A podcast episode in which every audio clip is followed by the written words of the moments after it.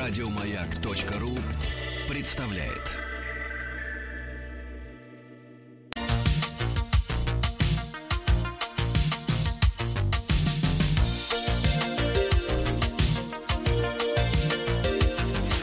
Сергей Стилавин и его друзья на маяке. Здравствуйте. Здравствуйте, Владик. Доброе утро, Сергунец. Как слышно меня? Прекрасно. Как слышно меня? Прекрасно слышно. Прием, а при нем газета. Здравствуйте, здравствуйте, товарищи. Владик, я Да. хочу сказать нашим слушателям доброе утро. И отдельно сказать э, фразу, которую я мечтал сказать уже месяц. Так, так, так. Я вернулся. И снять шапку перед троллейбусом, да? Да-да-да-да. Вот, ну, Владуля, э, несколько ваших замечаний по текущему моменту, чтобы мне войти в курс дела, что творится. Да, была вот сейчас техническая а, как-то санзачистка Так. все- всей студии. Пахнет Да. э, котлетами, значит, все проверили, все работает хорошо. Хорошо, очень хорошо.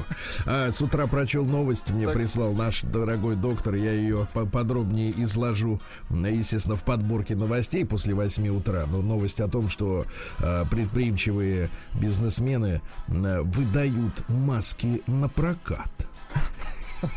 Подлецы, подлецы. Ну, слушайте, у нас есть на самом деле много-много писем. Они, конечно, м, пришли за то время, пока я был опять в очередной командировке. О, я же хотел вот с чего начать. Слушайте, Ну, а, гениально, гениально. Значит, смотрите, а, вы тут тоже, так сказать, вот по- получите удовольствие, Владик. Давайте. Да, так вот, э, мы на этот раз вот летали в город Волгодонск. Это Ростовская область, она огромная. Вот, э, нужно было прилететь, и потом из Ростова на машине где-то 250 километров мы, э, значит, ринулись в Волгодонск. Э, О пребывании в Волгодонске есть свидетельства. Мы с Рустам Ивановичем стоим, как вы видели у меня в Инстаграме, внутри реактора. Да, да, да, Да, ну то есть вот этот вот банка огромная, да, которая там... да. А вы бесстрашные, я смотрю. Нет, это банка-памятник. Хорошо, хорошо. Вот. И, значит, соответственно, э, с нами был водитель, э, то есть он нас отвез э, из аэропорта в Волгодонск, потом мы снимали в Волгодонске, ездили на этой машине, на ней же мы вернулись уже э, обратно в Ростов, чтобы поехать на самолет, да.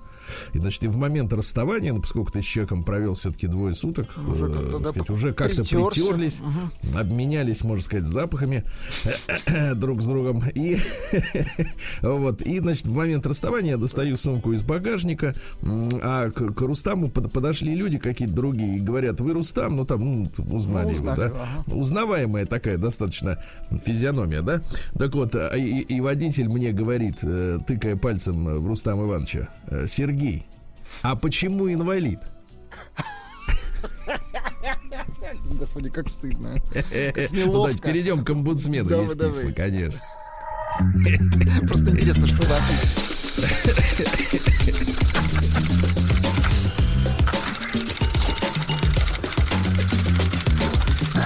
Приемная нос.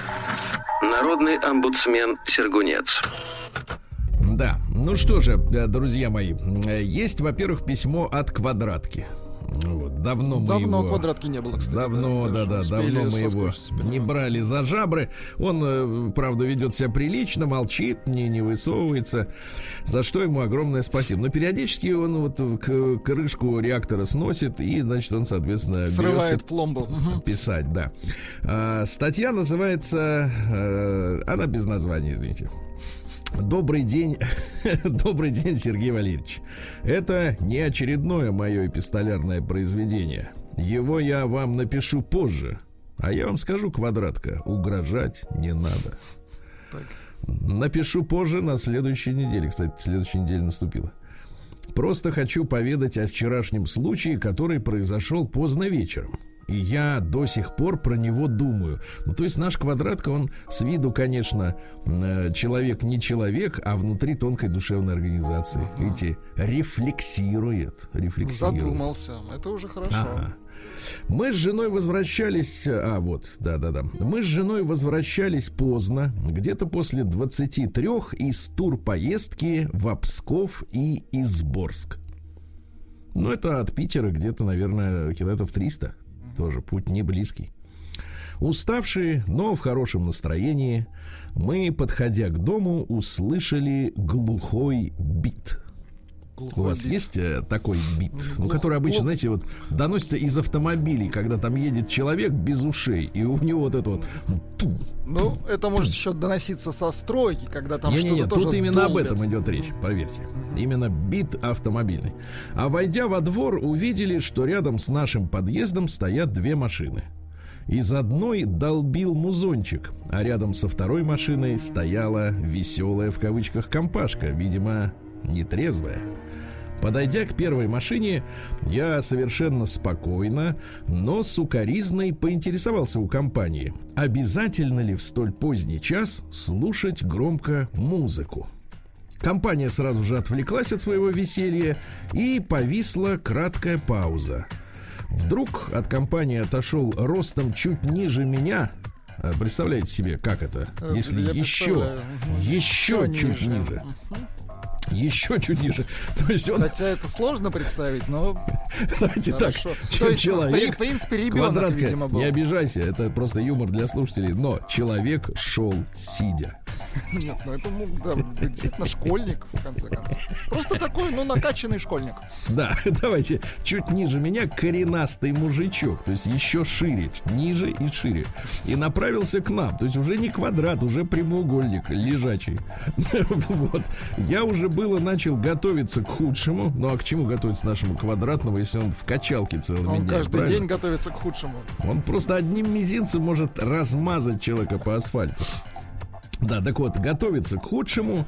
Но мужчина, расплывшись в улыбке, сказал, что они приехали на днюху к его брату, что они сейчас хряпнут на дорожку пивасика uh-huh. и уедут, а музыку он сейчас без проблем убавит.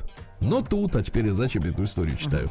Но тут подошла к нам девушка и поинтересовалась, чего я хочу. Мой оппонент ответил ей, что все в порядке, просто просит убавить громкость.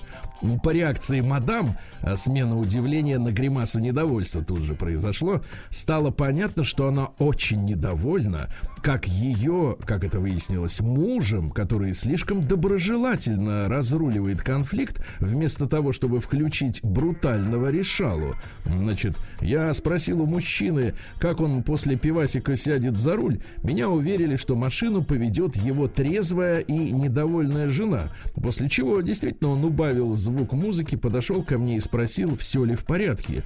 Поблагодарив его, обменявшись парой добрых фраз, добрых фраз и пожав друг другу руки, мы разошлись.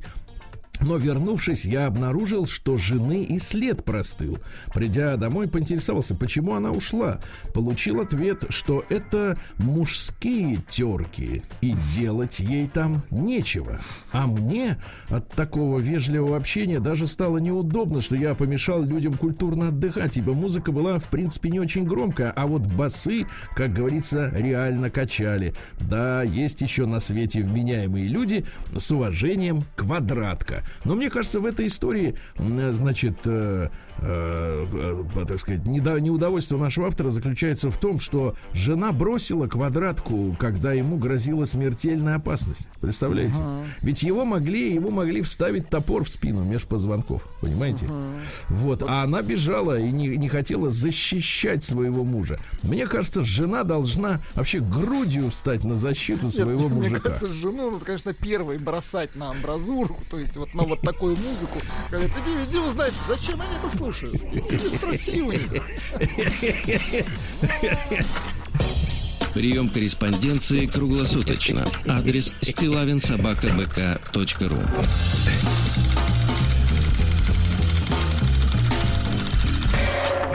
Фамилия Стилавин 2 Л. Да. Ну что же, э, э, Владуля, так. давайте оставим немножко на... Э, а, у нас же есть с вами недочитанная история. Да вы что? Помните, э, э, рассказ об одном неудавшемся, так сказать, служебном романе. Помните, я начал читать письмо, где было написано, э, написана следующая фраза, что. Э, до 32 лет не имел опыта взаимодействия а, да, да, да, с противоположным полом. Да, да, помните? Помню, да, точно. Вот, а человек при этом купил трехкомнатную а квартиру. А человек при этом приличный, Сергей, это Нет, а важно. а человек при этом есть. Опыта нет, Да. опыта нет, а Да, человек человек есть. есть. Очень хорошо. Итак, он пишет о том, что он восточного воспитания, занимается фитнесом э, 8 лет, добился карьерных высот. На деньги от карьерных высот купил трехкомнатную квартиру в престижном районе. Ну, это какие улицы Хату. могут быть? Ну, например, Невский проспект, да? Да там много улиц, товарищи. А с видом, например, на, чуть не сказал, Кремль. Ну, Вот, да. На Неву какие-нибудь. Да, и вот э, предпринимались неудачные попытки и обращался к психологу женщине с проблемой, что нет взаимодействия, понимаете, да? На что психолог посоветовала, а может тебе прикупить деваху? Ну да, как бы все. И вот теперь сама Упростить. история. Ну что значит нет? Ну нет, ну давайте это сам. Не, упростить. Нет, все, я согласен, кстати, с Да, пси- и вот история. Я приехал в командировку в Россию до закрытия границ. И вернуться обратно не успел. Застрял на определенное время. А тут как раз и хатка. а. Пришлось помогать в работе одному из отделов головной организации по указке начальства. Отдел состоял из четырех женщин замужних и состоявших в отношениях женщин в среднем лет 30. М, прекрасно. Рабочее место мне предоставили там же. И вот через неделю пришла новая сотрудница. Представим ее себе. Молодая. На 9 лет младше меня, то есть ему 32, а ей стало быть 23. Цифры, как говорится, те же, а порядок другой. Высокая, стройная, спортивная. Вы понимаете, для мужчины, который 8 лет отдал фитнесу, очень важно, чтобы женщина была без этих вот. Голубоглазая блондинка, а теперь внимание, с миловидным лицом. Назовем ее Н. Вот на букву Н какие есть имена? Нина, Так. все. Неудивительно, что вас в Ростове узнали в Рустаме Ивановиче. Такие же шутки. Назовем ее Нина. Хорошо, по-вашему пусть будет. Понравилась она мне сразу. Во время обеда и в короткие перерывы мы активно общались. Я рассказывал о своей жизни и других личных достижениях. Ну, мы это уже читали. 8 лет фитнеса, трехкомнатная квартира в Петербурге, в престижном районе. Значит, э, и нет опыта в личной жизни. Удивительно. Другие, да-да-да, другие женщины хотели нас свести. А вот с какой радости вот смотреть, как случка происходит? Вот зачем они это делают? Слушайте, ну для- у женщин это отдельная история, это же важно для них, мне кажется, когда в принципе, Чтобы не было рядом свободной, да, чтобы не болталось. чтобы как бы счастье подарить. Ага. двум. Да, да, другим, да, чужими руками. Наступило лето, и одежда женщин начинала становиться все легче. Но моя Нина начала одеваться еще легче. Ну, логично. чем конечно. еще легче, чем остальные. То есть, например, э, все в шубе, а она в хлопке и так далее. Петь песни начала Это и вести хуже. себя и вести себя, мягко говоря, откровенней. Расстояние между нами, во- это вот смотрите, сколько месяцев прошло. Расстояние между нами во время разговоров становилось короче, а глаза блестели. Не указано, правда, чьи. В то же время мне сообщили, что вскоре я получу шанс вернуться на старое рабочее место, то есть за границу. Нина, узнав об этом, начала действовать агрессивнее. Терлась, Так. терлась. Терлась? Ну-ка, каким Но образом? слово терлась взято в кавычки, поэтому, видимо, терлась не по-настоящему. Терлась у его рабочего места. Давайте вот так. Написано так. Терлась рядом с моим Вот, рабочим точно. местом. А он ей такой, а что ты здесь трешься? играла волосами. А вот, Владуля, мне вот вы все-таки человек опытный, да? Вы и в Ростове, и тут одновременно. Вот скажите, Я вам пожалуйста. расскажу. Это, кстати, несложно, Сергей Как Валерьевич. Это? вот как, если у женщины есть волосы, да Так. плюс к тому, если волосы и шикарные, в хорошем состоянии, а в 30 лет, а, То есть вы а имеете в виду 20 цел, цельные? Да, цельные свои, Сергей, я это имею в виду. Без крючков. Да, если она не пользуется шиньоном, не дай бог париком. Вот, а в 23, я надеюсь, они как раз у нее были свои. То знаете, да. женщины любят, когда если волосы вымыты и так. вкусно пахнут, они да. вот делают такой взмах головой. Чем? Головой, взмах головой, как бы так. поправляя волосы. Ну вот с каким? И, и чтоб, какое? знаете, и чтоб, знаете, да. э, какие-то хвостик волос, э, понимаешь ли, вам на нос э, упал. Упал. Задел. А скажите, вот с каким вот это движение животное может сравнить? Барсук может так? Ну, э, у животных там проще, они когда сушатся, делают такие же движения. Когда вот из воды Круговые. выходит собака, да, она вот трясет собою, а. вот брызги во все стороны. Вот у женщины похожие, только задачи разные. Собака сушится, а женщина как бы пытается, скажем так, притереться. Тереться, да. Да, притереться. А, играла волосами, строила глазки. А что значит строить глазки? Это когда смотреть не в тебя, да? Трогала... Делать вид, что у тебя плохое зрение. Так? А теперь внимание. Трогала мои вещи. Интересно, какие? Дракол? Ну, ты подходишь и начинаешь пальцем трогать вещь. Например, мандарин. Да, надевала, надевала мою верхнюю одежду. Ну, кстати, ну то есть он приснял, приснял пиджачок-то, пиджачок, да. Демонстрировала свои длинные красивые ноги, обтянутые колготками. Ай, как красиво. То есть бывает, наверное, что колготки висят. А бывает а тут не длинные ноги, бывает. Ага. Ну когда да. И шлепала по моей пятой точке. Да ладно, ну, ну это естественно, такое откровенное заигрывание. Ну, естественно, не в сидячем положении. То есть он только привстанет, и тут дыш, горяченький. Я буквально, я буквально отбивался от нее линейкой, но это ее не останавливало. И она предлагала пройтись ей по всему ее телу при коллегах. Пройтись. О, боже. Я не решился на такое предложение. Я не решился Нас... идти вот так вот. Да. В путь. Итак, по ее путь. телу, так.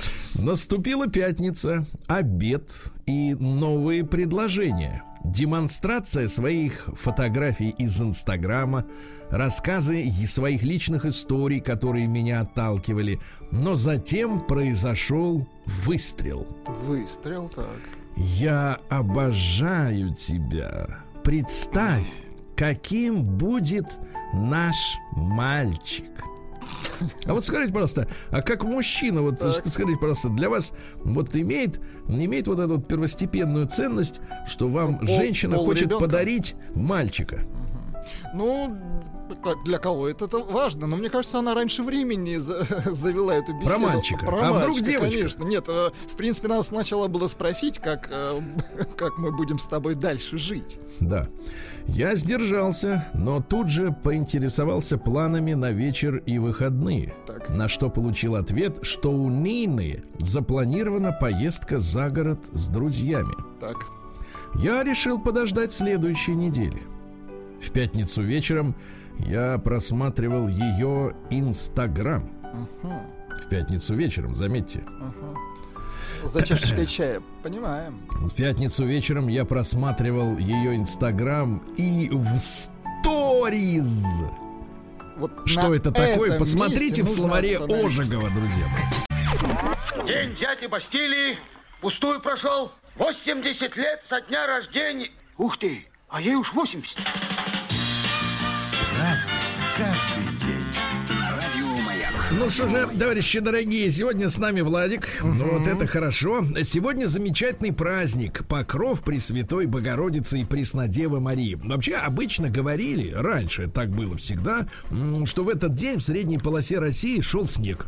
Вот всегда была история такая, что вот, вот, вот идет сегодня снег, потому что покров, так и было всегда, а вот сейчас не идет. Климат вот меняется, я... точно. Лично проверил, не, но, но пишут, что на следующей неделе уже должен выпустить в Москве. Похолодания будут, да. Да, да. Сегодня день работников заповедного дела. Вот оно как. Э, ну, это заповедники, там вот эти э, косули, э, крокодилы. Не, крокодилы у нас не водятся, да. А, сегодня замечательный праздник, и называется он День Чак-Чака. не, не Норриса, а просто Чак-Чака. Я отправляю в привет нашим, так сказать, татарстанским, казанским слушателям, друзьям. Привет большой, да, потому что замечательное лакомство, да. А, сегодня день рождения Винни-Пуха. Вот. Именно Я сегодня, не знаю, да? не знаю, конечно, наш Винни-Пух, совет светский, он прекрасный, да? Он а самобытный, вот когда, да. А вот когда я вижу, честно говоря, ну, это, это ничего, не, никакого отношения не имеет э, к моему, э, так сказать, патриотизму, но просто мне, мне нравится наш Винни-Пух, потому что он толстый и наглый, а э, иностранный он какой-то субтильный Никакой, и, в общем-то... согласен. Никакой, правильно, да. Сегодня Всемирный день стандартов с 1946 года. Э, ну, что значит стандартов? Э, к сожалению, вы понимаете, в чем про проблема-то? Сначала мы дел- стали делать стандартизированные, ну, вещи, да, uh-huh. А сейчас-то я об этом, кстати, писал у себя как-то, э, тоже наткнулся на эту мысль в собственной голове.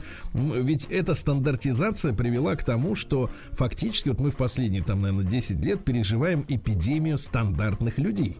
То есть я имею в виду, когда вы заходите в Инстаграм и набираете там хэштег, например, красивая женщина, да, то вам вылезают тысячи, десятки тысяч, миллионов разных женщин, которые выглядят одинаково, понимаете? На одно лицо все. Они понятно. реально выглядят одинаково. Я не могу запомнить. Вот, вот Ужас, мы пришли из-за этого как раз, мне кажется, отчасти виноваты и, и всеобщая стандартизация. Э, извините, э, у тебя iPhone, у меня iPhone, у другого человека iPhone, и у всех они одинаковые, понимаете? Ничего, у них разницы никого нет. Дальше. День юности в Конго. Кстати, вот вы могли бы сказать, моя юность прошла в Конго. Юные африканцы, это так романтично. Да. А, день накопления жизненных сил, то есть, да. А затем замечательный праздник под названием День будь лысым и свободным. Да класс. Да, и, наконец, сегодня покров или зазимник, вот еще другое название народное, да. А, в селах с этого дня начинались свадьбы. Незамужние девицы молились о том, чтобы поскорее, значит, пришел мужчина. Покрой землю землю снежком, а меня женишком. Вот Красиво такие поговорки. Звучит. Да, да, да, очень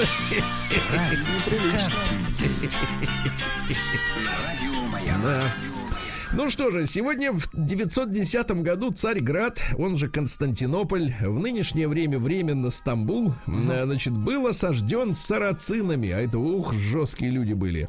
И во время службы где хранилась в храме, где хранилась риза и головной покров Девы Марии, явилась сама Богоматерь э, с сонмом святых и ангелов и защитила город. вот поэтому себе. сегодня ага. покров. Вот так. А в 1633-м Яков II э, родился король Великобритании. Э, правил он недолго, но он попытался э, возвратить Англию в лоно католической церкви. Понимаете, да? Начал э, э, по-всякому. В общем, хотел сказать, образумить их, но не получилось, видимо, да? Но не получилось да, и в итоге вот они до сих пор там болтаются, надо сказать, по-своему, да, да. Ну так, ну и поплатился за это всем, что было. В 1644-м Уильям Пен родился. Это лидер английских квакеров. Понимаете, квакеров. Ну и в э, честь него, кстати, назван американский сай, э, штат Пенсильвания.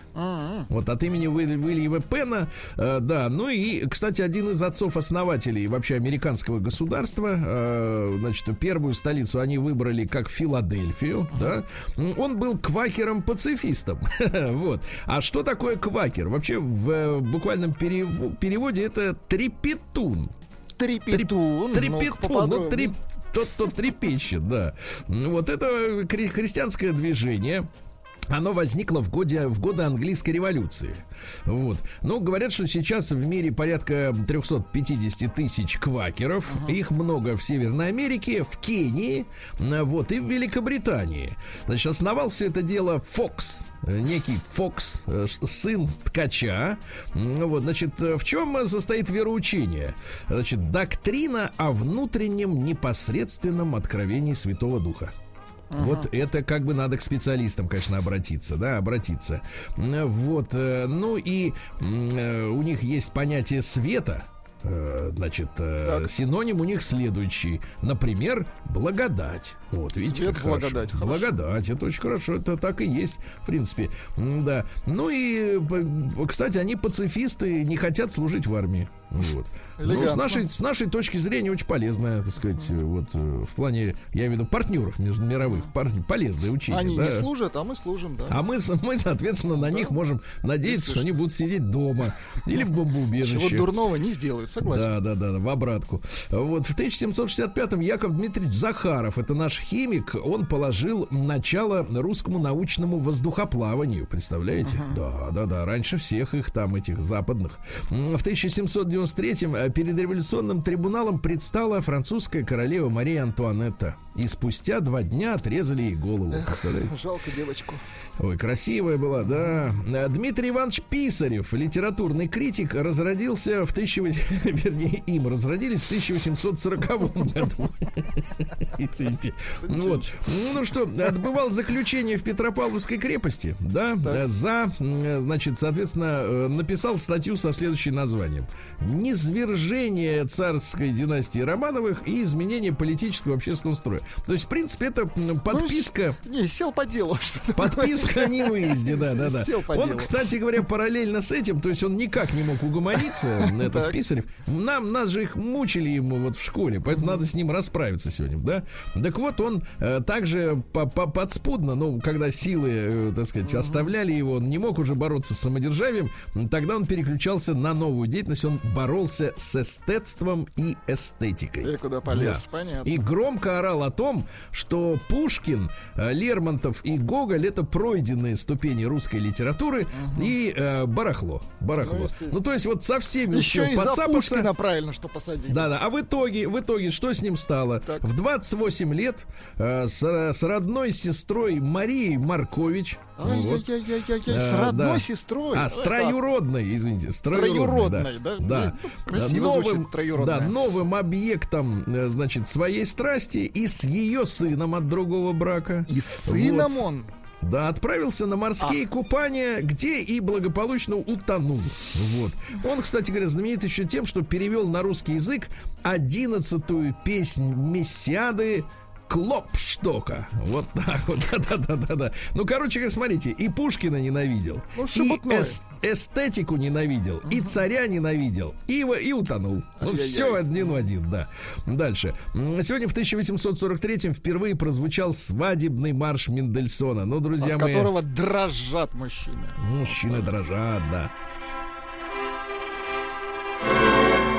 А если кто-то, вот знаете, есть такие будильники, которые включают радио, uh-huh. ну, в момент пробуждения, да, не пиликанье, а вот радио. Uh-huh. И если сейчас вот представьте себе, человек спит, а у него сейчас врубается, вот сейчас в 7.46 по Москве, значит, врубается этот будильник, и, представьте, давайте, пусть, пусть нескольким людям приснится кошмар. Вот давайте погромче. Давайте усилим эффект. Это жена кричит, ты где? Да, ну, такая вот история, да. А, в тысяча, э, так сказать, опять же, в тысяча, а, в 1884-м Джордж Истман запатентовал фотопленку, он придумал, что ее можно сворачивать. Рулончик, ага, хорошо. Да, да, да. Двайт Дэвид Эйзенхауэр в 1890-м, это 34-й американский президент, э, вот, главнокомандующий их, понимаете, да.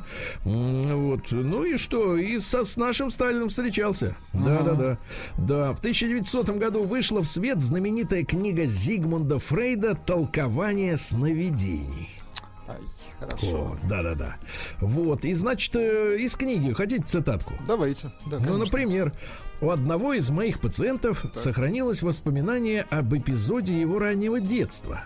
Ему было 8 лет, и однажды, раздевшись перед сном, он захотел было отправиться в рубашке к своей маленькой сестренке в соседнюю комнату, но прислуга преградила ему путь.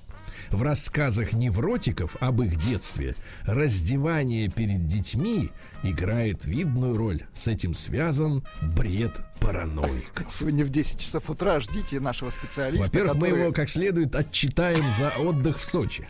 Это точно. Да, да, да. Сегодня в 1902 году в Санкт-Петербурге открыт политехнический институт, наш замечательный политех, в топке, значит, котельной которой, которого сожгли тело уже мертвое э, Григория Ефимовича Распутина. Да, да, да. Тоже. Ну, вот интересно, эта коптерка до сих пор и стоит на месте или уже снесли в советское время.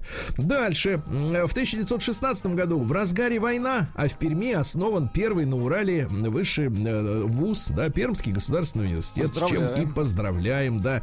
А сегодня у нас а, в 22 году заработали первые автоматические телефоны, не нуждавшиеся в барышнях, понимаете, да? да, да. А сколько девчонок осталось без работы? Которые тыркали. Они все пошли в салоны красоты. Да, сейчас. Значит, дальше. В 1925 году родился Наум Моисеевич Коржавин, ну, в, в юности Мандель. Поэт, вот он в начале 70-х эмигрировал в США. Вы понимаете, да? Но я вам прочту стихи. Давайте. Освободите женщину от мук и от забот, что сушат их немало, и от страстей, что превращают вдруг в рабыню ту, что всех сама пленяла. А потому от выбора судьбы не вышло так, что ж, можно жить иначе. От тяжести бессмысленной борьбы и щедрости хмельной самоотдачи. От обаяния смелости, с какой она себя, рискуя счастьем, тратит. Какая смелость может быть у той, что все равно за смелость не заплатит? Откуда трепет в ней возьмется вдруг? Какой силой в бездну нас потянет? Освободите женщину от мук и от судьбы, и женщины не станет. Красиво. Красиво. Не станет, да. Или вот стихотворение «Усталость» хочу вам еще Давай, прочесть. Эх. Жить и как все, и как не все – мне надоело нынче очень. Есть только мокрое шоссе, ведущее куда-то в осень. Ни жизнь, ни бой, ни страсть, ни дрожь, а воздух полный бескорыстия, где встречный ветер, мелкий дождь и влажные от капель листья. Романтично. Надоело, как все и как не все, понимаешь? Угу. А вам как все тоже надоело. День дяди Бастилии пустую прошел. 80 лет со дня рождения. Ух ты, а ей уж 80.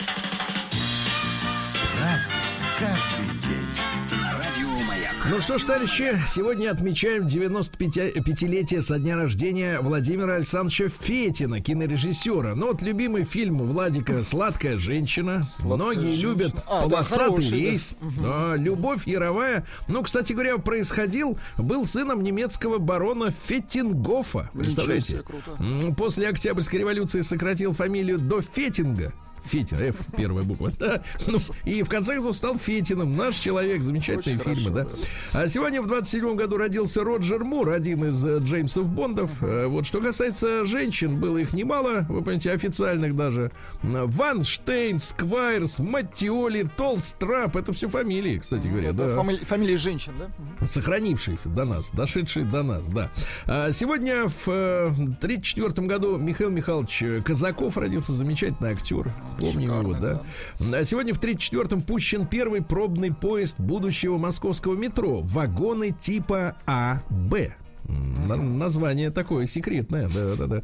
Ну вот, э, сегодня у нас э, в 36 году первая группа добровольцев в составе 500 человек прибыла в испанский город Альбасете, чтобы поддержать республиканское правительство. Ну, на стороне э, фашистов были Гитлер, да, uh-huh. ну, а наши поддерживали интербригады. Там же, в общем-то, и многие писатели, помните, да, и, так сказать, воевали.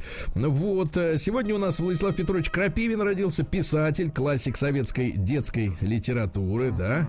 Вот, и, соответственно, вот книжки-то отличные. Ральф Лившиц родился Лившиц, в 39 ну, году, а потом говорит, нет, буду Лорен.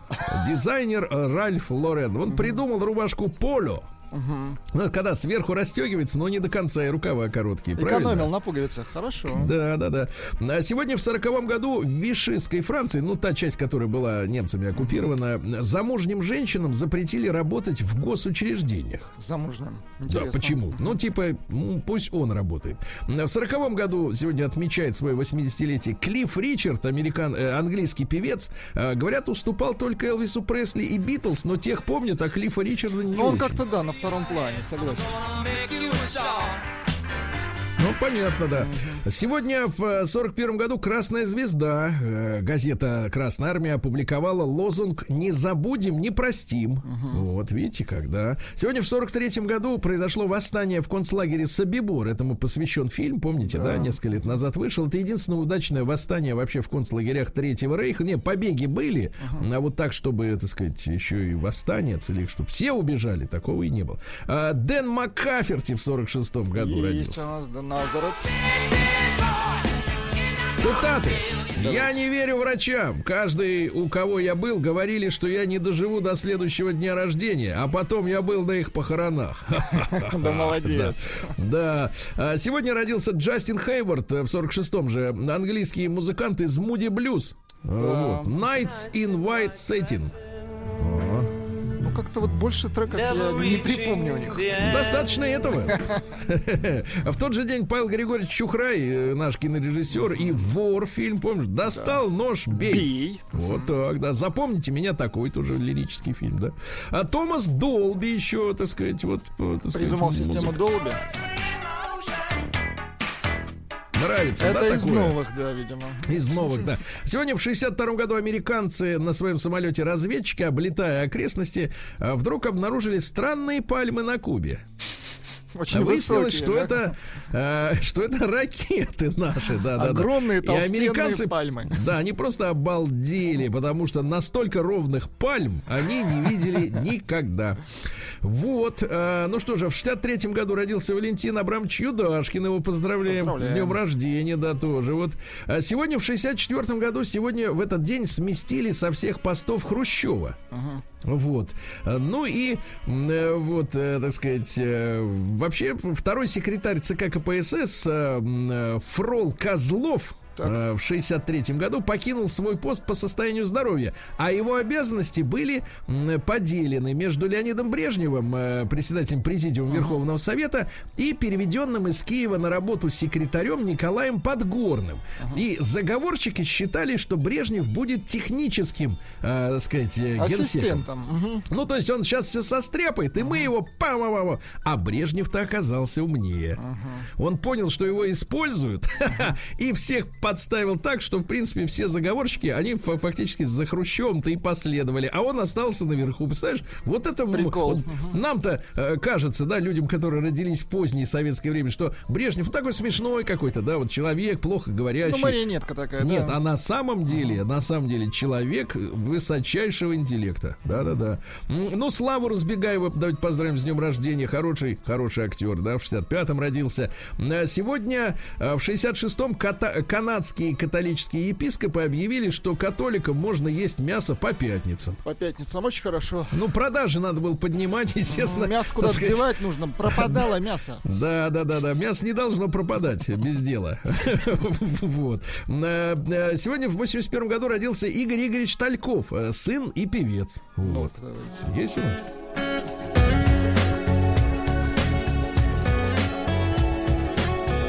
Ну, видите, как хорошо же воровство, есть же песня...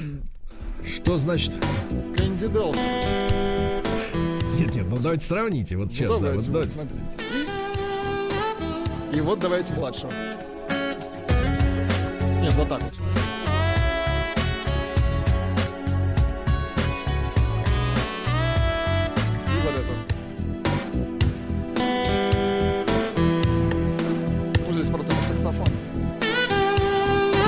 Знаете, вы знаете, я похож. как специалист, я так, как так, специалист, как, вы как клавишник, ну как? Не вижу ничего общего. Хорошо. Я как специалист. Вы-то, конечно, можете, так сказать, выпендриваться. Да, ну и, ребят, в 97-м году так. в Эрмитаж вновь вернулась картина Рембранта «Даная», которая 12 лет была на ремонте, да, на реставрации, э, потому что в 1985 году, ну, советским людям объявили, что просто прибалтийский сумасшедший это сделал. Он так. облил ее кислотой и истыкал ножом. Вот это, это, это полотно, но на самом деле он сделал это э, в очередную годовщину, э, так сказать, вхождения, я так понимаю, одной из прибалтийских республик в состав Советского Союза а, в 40 году. Это типа виндет нам. Да, да, да, да, да. Ну, не знаю, как там вылечился товарищ или нет. Вот, но Главная картину картина, вернули. Да. Честь и слава реставраторам, ребята.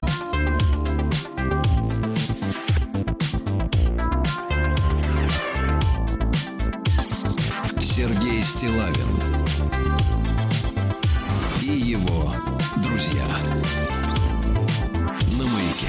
Да, товарищи дорогие, последние теплые денечки. Вот, доживаем, как говорится, Владик, да? Ага. Доживаем. Вместе с Омском. Вместе с Омском. Прямо туда,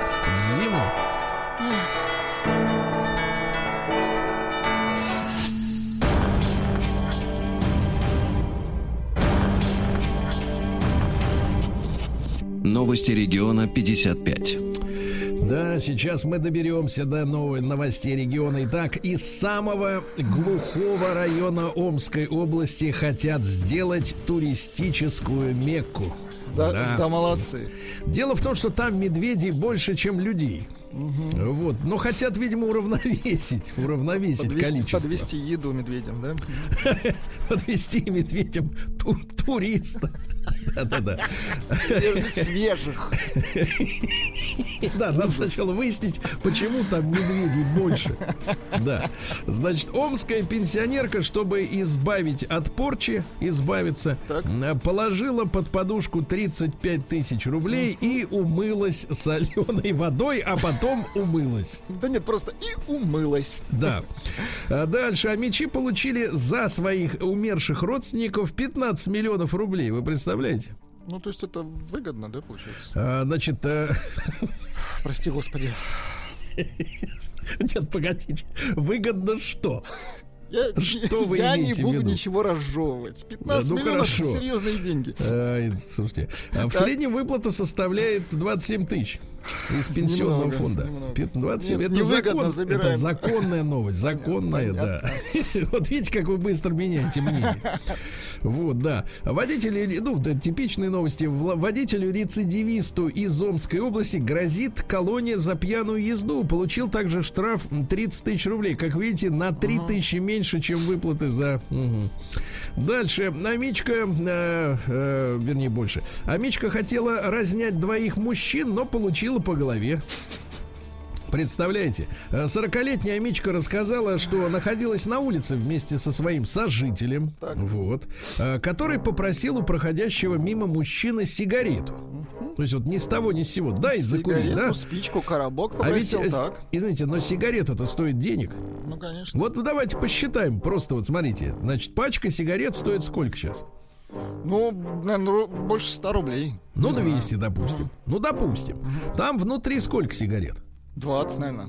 Дели на 20. Сколько получаем? 10 рублей, правильно? 10 рублей, серьезно. Да подходишь к человеку и говоришь, дай мне 10 рублей. Нет, дай мне 10 рублей. Он говорит, да катись ты. А тут же жена. Вы, ребята, не ссорьтесь, он жене зарядил. Ну, дай мне, говорит, 10 рублей. Да с какого перепуга я тебе дам 10 рублей, да? Ну вот прохожий отреагировал на Во-первых, это яд, извините. Да.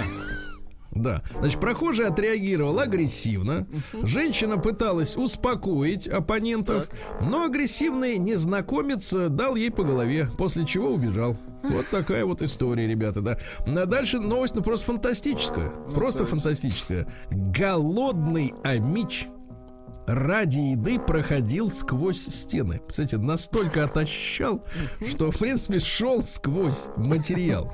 Значит, такая история. Так. А, мужчина разрезал ножницами металлические стены и крал продукты. Он раз, минуточку, разрезал ножницами, вы понимаете? Стены, ну это удивительно, конечно. Вот вы ножницами максимум, что можете сделать, Бумагу, порезаться. да, разрезать. Да, А а он стены, стены. Да, представляешь, не, не, знаешь, голодный, а сила, силище невиданное. Этого товарища нужно срочно в спецвойска. Вместе с ножницами. Да, да. Значит, а Мич заработал почти миллион рублей, прикинувшись девушкой. Так, а вот это как бы интересный вариант. Какая Давайте посмотрим. Ну-ка, давайте. А Мич создал страницу в соцсети, в соцсети с фотографиями некой девушки, ну и вступил в переписку с мужчинами. Он рассказывал, теперь записывайте, что надо рассказывать.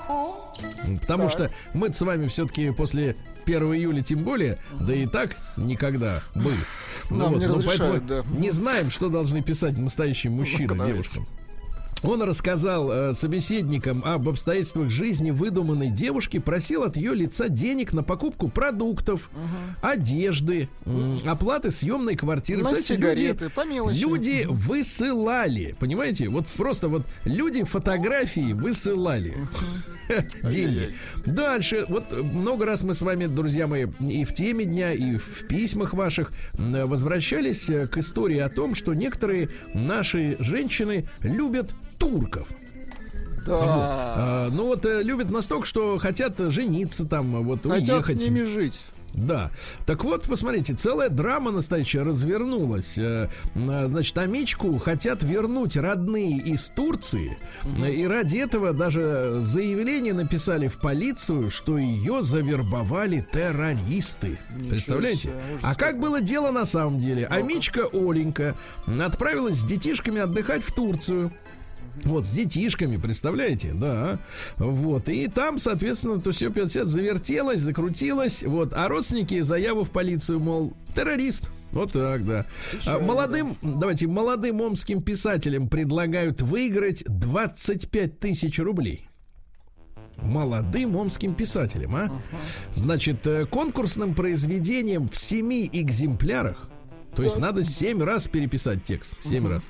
Необходимо предложить краткую биографию и творческую справку. Э, Писатели могут до 35 лет э, принять участие. Э, Номинации такие, не, не, не простые. Проза и поэзия, да? Ну, ну и, наконец, гениальная новость из Омска, друзья мои. За а мечей будут штрафовать за неправильно выброшенные ветки. Куда Ветки? и откуда, это уже не важно.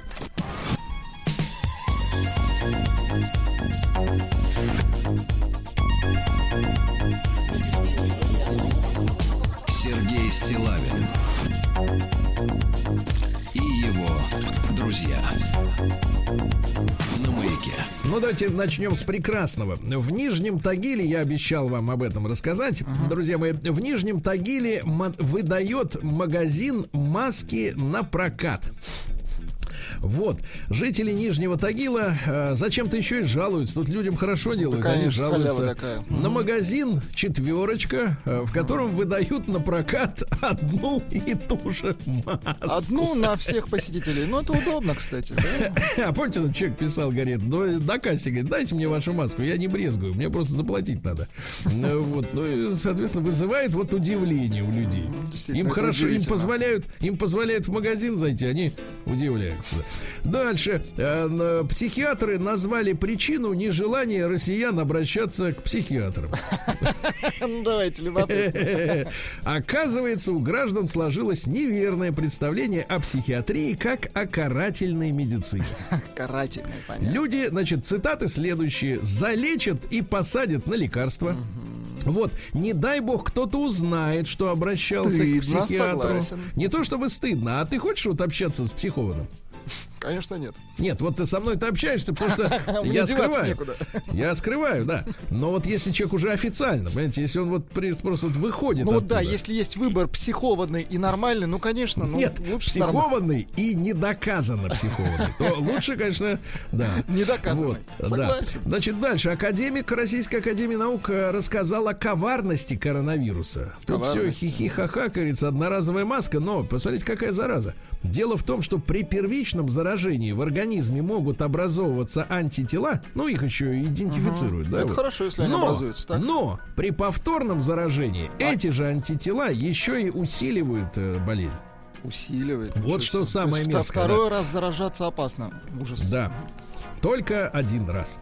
Значит, дальше. Мерзкий поступок босоногого туриста в метро попал на видео. Э, неизвестный мужчина в маске, то есть все в порядке, э, ковыряет кожу на ногах, в сняв сланцы. Да. да, а затем сбрасывает свою кожу на пол в вагоне метро. Это Ужасно. Да, но там жарко, сейчас у нас таких нет. Э, вот, подсчитано число мечтающих о смене профессии россиян. Вот тут, товарищи, есть о чем задуматься. 94%. Слушайте, большинство. Нет, не большинство. А Почти. кто 6%? Кто эти люди? Вы и я. Нет, ну еще люди все в синих костюмах, мне кажется. А дальше. Россиянам назвали способы снизить тревожность на удаленке. Ну, ну дело в том, что когда языками-то не чешешь, вот в офисе в курилке. Нет, когда человек не выходит из дома, он начинает тревога появляться. Да, так вот, чтобы избежать тревожности, да. друзья мои, записывайте. Во время удаленной работы необходимо э, делать зарядку, танцевать и ходить пешком перед сном. Очень хорошо. Извините, а куда идти? Идти на кухню, Сергей. Пешком, К холодильнику, пешком, без скутера, без скутера, товарищи, да. А дальше назван источник мифа о массовом пьянстве россиян. Оказывается, эту вот бодягу нам внушили. Потому что, знаете, извините меня, когда я, например, высказываюсь, ну, комплиментарно, где-нибудь в соцсетях, например, пишу о, например, хорошем вине, да, хорошей закуски. Мне сразу пишут, вы, Сергей, Россия спивается. Что да, вы делаете? Вы сомелье, они путают. Не, нет, ну, во-первых, они путают, а во-вторых, есть такой вот э, миф, именно миф о том, Конечно. что якобы у нас поголовное пьянство. Так вот, э, значит, эксперт по алкогольному рынку Михаил рассказал, что э, первым источником мифа о нашем якобы пьянстве можно назвать французского маркиза по имени Астольф де Кюстин – Э, который написал свои поездки в 1839 году, и все там вокруг него пили. Угу. Но этот чудило не понимает, что просто люди были рады, так ну, сказать, э, конечно. иностранному гостю. В остальное время, естественно, просто некогда ну, так вот Они себя его подчивали, это нормально, да. конечно, вот. Ну и пару еще сообщений. Российская стюардесса рассказала о главных страхах наших бортпроводниц. Значит, э, значит на первом месте это надувной штрап, там есть угу. такой, да? На втором месте Говорят, потерять, потерять пилотку. Так? Нет, на втором месте не все носят их. На втором месте, э, значит, смотрите, опоздать на рейс. На третьем месте забыть документы. Э, вот. Ну и давайте, смотрите, гениально. Опровергнута необходимость стирать джинсы. Ну, к нам же, помните, как-то приходил специалист, и он так. заявил, что вот настоящие джинсы, вот прям реально ковбойские, они вот один раз сшиты, и их больше никогда в жизни нельзя стирать. Никогда. То, то есть они должны покрыться слоем такого человеческого жира с, с обеих сторон. Не, ну погодите, если менять хотя бы раз в неделю трусики, то, в принципе, с джинсами не должно ничего произойти. Ничего, да. Прошу, да. Прошу. Наука и жизнь. Так, ну а что у нас в мире, товарищи, науки? Ну, ну вот э, хорошая новость есть, друзья. У черного перца обнаружили способность подавлять активность коронавируса. Дело в том, что в черном перце угу. э, находится вещество под названием пиперин. Пиперин. Оно действительно блокирует коронавирус и мешает проникнуть внутрь организма. То есть вот вспоминая такие, знаешь ли, э, э, за, э, обветренные салаты в общепите советские, ага. как следует посыпанные перцем, перцем, чтобы скрыть, скрыть эффект Слушайте, старения. Вот, они были правы, друзья мои. Черный перец. антисептик еще 3000 лет назад был. Так что черный перчить все полезен, к чертовой точно, бабушке. Точно. Да. Дальше генетические вариации заставили принять вонь тухлой рыбы за запах карамели. Представляешь, а. что происходит с людьми, да? Ученые из США на свои деньги выяснили, как комары отличают вкус крови от вкуса нектара. Гениально. Как? Вот, а мы как? Ученые доказали, что противоположности не притягиваются. Помните, сколько нас времени вот травили этой тупостью? Ага. Противоположности при, притягивают. Например, психологи, да. например, отличница и хулиган и второгодник. Подлец, чушь, да. чушь собачья, да. Дальше выяснилось, почему э, на МКС, на станции космической, э, космонавтам запрещен алкоголь. А вот почему. Значит, российский, хотя я видел в фильме «Салют-7», что, в принципе, не 5, всегда так ну, было. Ну, 5 звезд, да, не брали. Да. Так вот, э, Александр Самокутяев, это наш космонавт, так. ну вот, объяснил, что любые спиртосодержащие вещества, например, одеколон Наташа, ну вот, на МКС запрещен из-за того, что малейшие капли э, спирта в воздухе, угу. именно спирта, могут сломать систему очистки воздуха. А, влага, да, то есть чисто химическая история, поэтому никогда алкоголь нельзя. Значит, температура воды в Атлантике побила трехтысячелетний рекорд. Вы представляете? Вот, то есть даже не знаю, ждать ли этой зимой. Опасно, опасно. Зимы-то. Угу. Очень опасно. А что делать, Владик? Что делать, никто не знает. Перейдем к капитализму.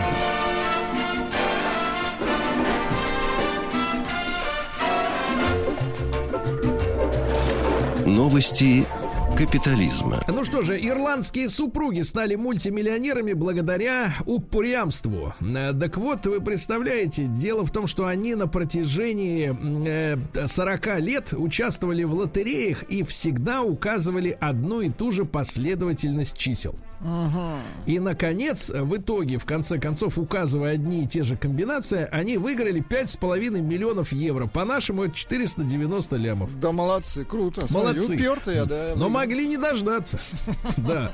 Дальше прекрасное сообщение из Индии. Там э, индус по имени Буса Кришна. Буса Кришна. Вот, который обожествлял президента США Дональда Трампа, узнал о том, что Трамп заболел, а Бог заболеть не может может, поэтому индус впал в депрессию и умер. Разочаровался. Да, Ужас. да, да, да, да. В британских пабах стали открывать офисы. Вот, видите. Mm-hmm, а полицейские в штате Техас получили иск в суд за то, что привязали негра, э, извините, чернокожего к лошади.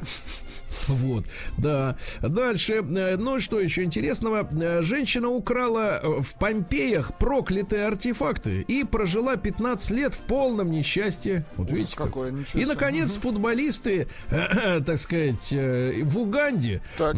за ошибку во время игры до смерти забили своего одноклубника. Вы Ничего представляете? Себе. Уганда. Вот, да, да. Так, название Уганда все-таки оно такое, да? Отпечаток оставляет на футболисте. Это сигнал. Уганда. Уганда, брат. Уганду ебут. Россия криминальная. Ну что ж, дайте о хорошем. Давайте. О хорошем, да. Ну, хорошее иногда бывает в буквальном смысле слова. Мэрия Новосибирска передаст нелегальные фрукты и овощи в зоопарк. Очень хорошо. Очень, да очень замечательно, да. Значит, э, изымают фрукты, овощи у нелегальных торгашей. Хорошо. Да, об этом сообщает э, начальник управления потребительского рынка господин Витухин.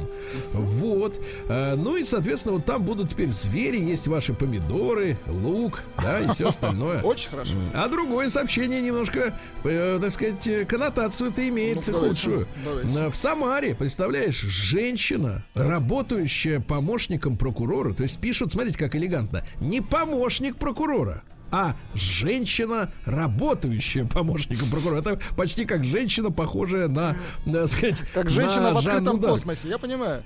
Да, так вот, женщина, работающая помощником прокурора в Самаре, от таскала за волосы пенсионерку после того, как та сделала замечание ее ребенку. Значит, но тут какая история? Значит, так. у пенсионерки хорошие, крепкие свои волосы. Угу. Давайте искать позитив, а то говорят, значит, все гадость какую-то говорят, да? Вот. А мошенники попросили денег на сирот от имени челябинского губернатора. Кстати, какая низость, а? Ведь реальные дети не получили ничего. Ничего. Да. В Краснодаре мужчина напал с оружием на автозапчасти заправочную станцию, чтобы взять деньги и сделать ставку в букмекерской конторе. Зависимый, отвратительно.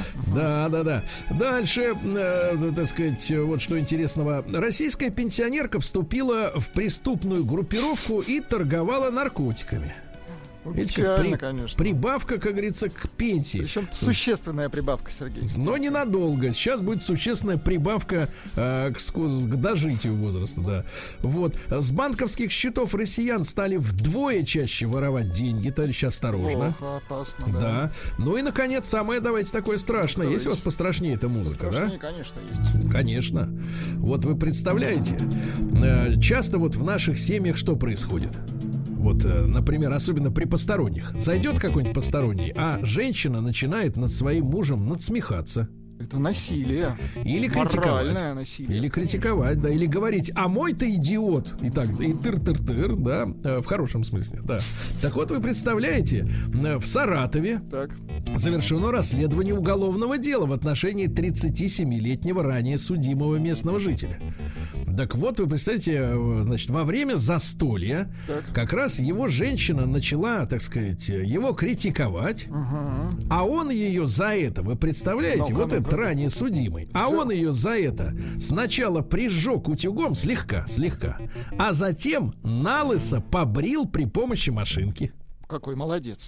Но он Нет, добился... какой подлец. А, подлец. Какой извините, подлец. Извините, подлец, да. Но он добился успеха в отношениях э, с супругой. Да-да, добился. Сейчас присядет, и отношения наконец-то прерываются.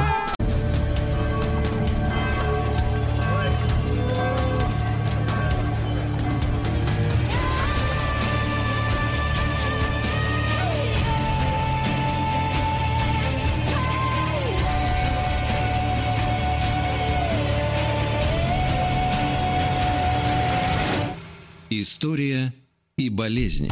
Друзья мои, долгожданная встреча с Дмитрием Алексеевичем Гутновым, профессором Московского государственного университета, доктором исторических наук. Э, не далее, как вчера узнал из инстаграма Дмитрия Алексеевича, э, что сегодня запланирована наша беседа, чему крайне рад. Доброе да. утро.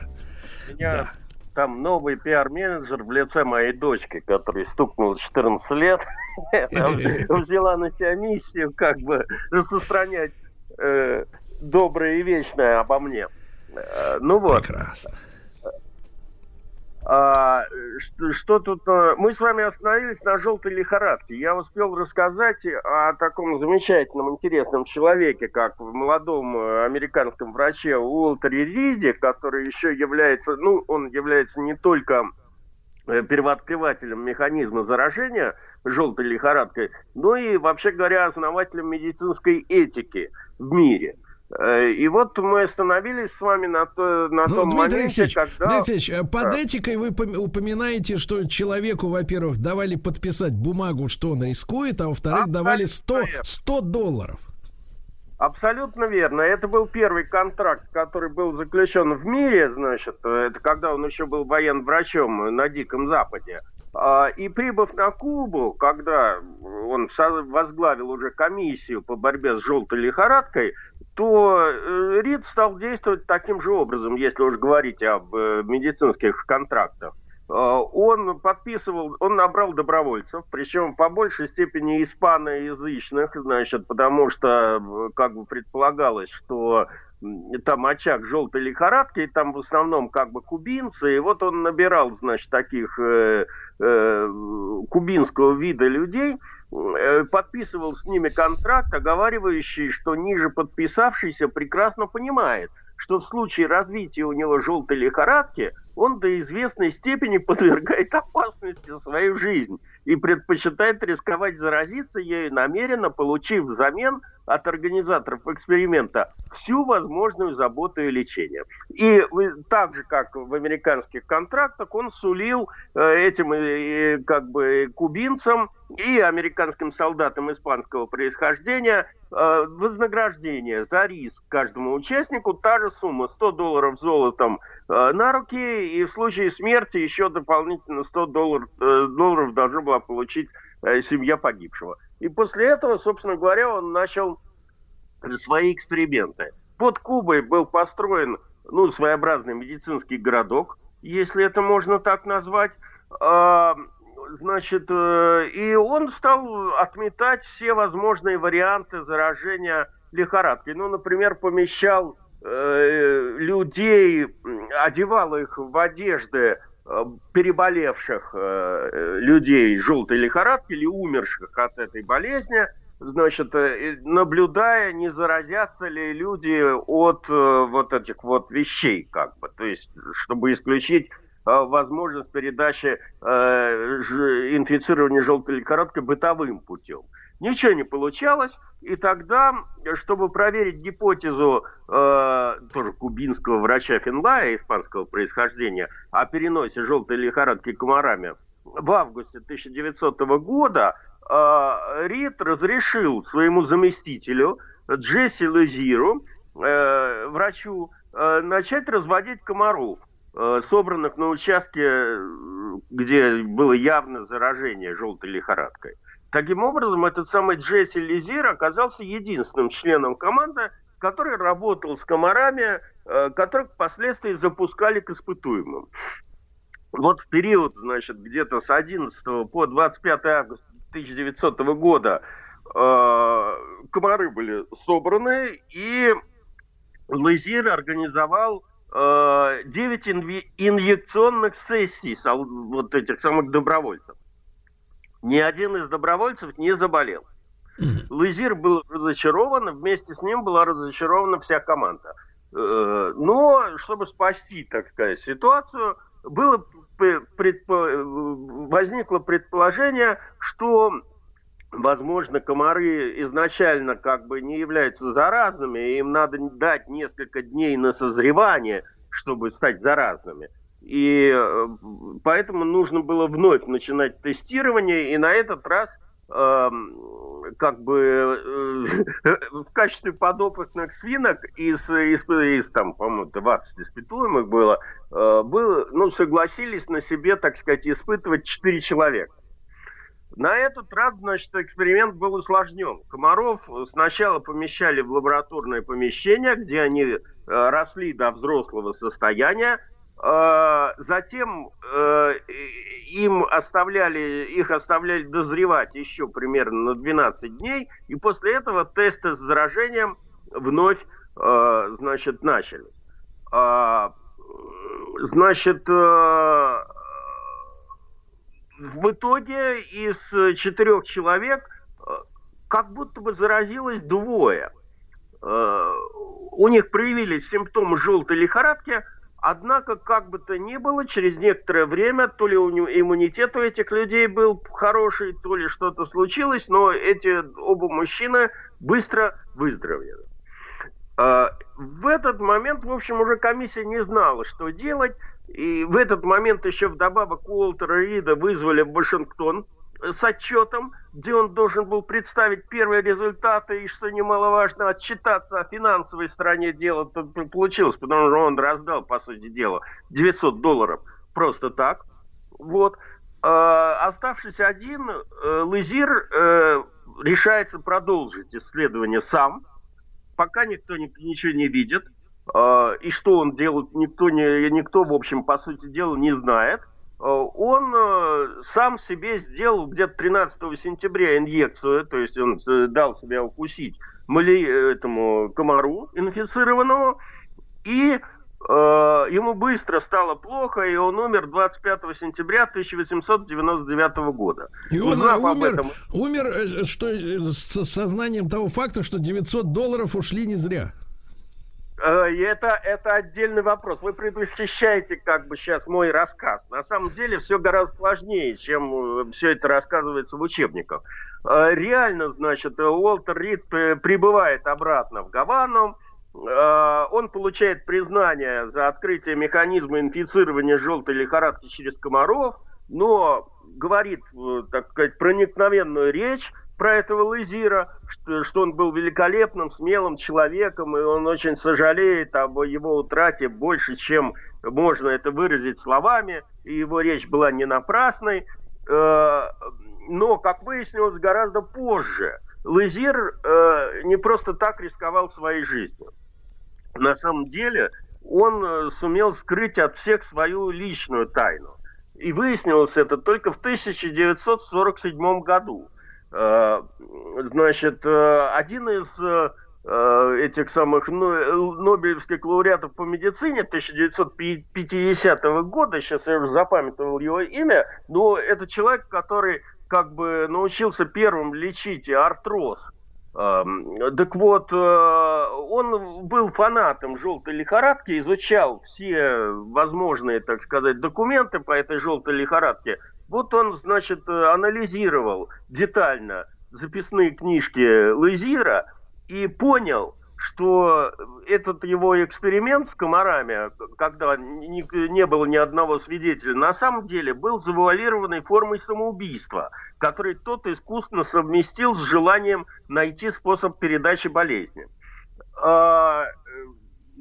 Ну, есть много предположений, почему Лазир это хотел сделать. Э, основное предположение денежное. В общем, у него были там какие-то долги, или он не, э, он не мог содержать семью, а о семье он об этом, естественно, не говорил.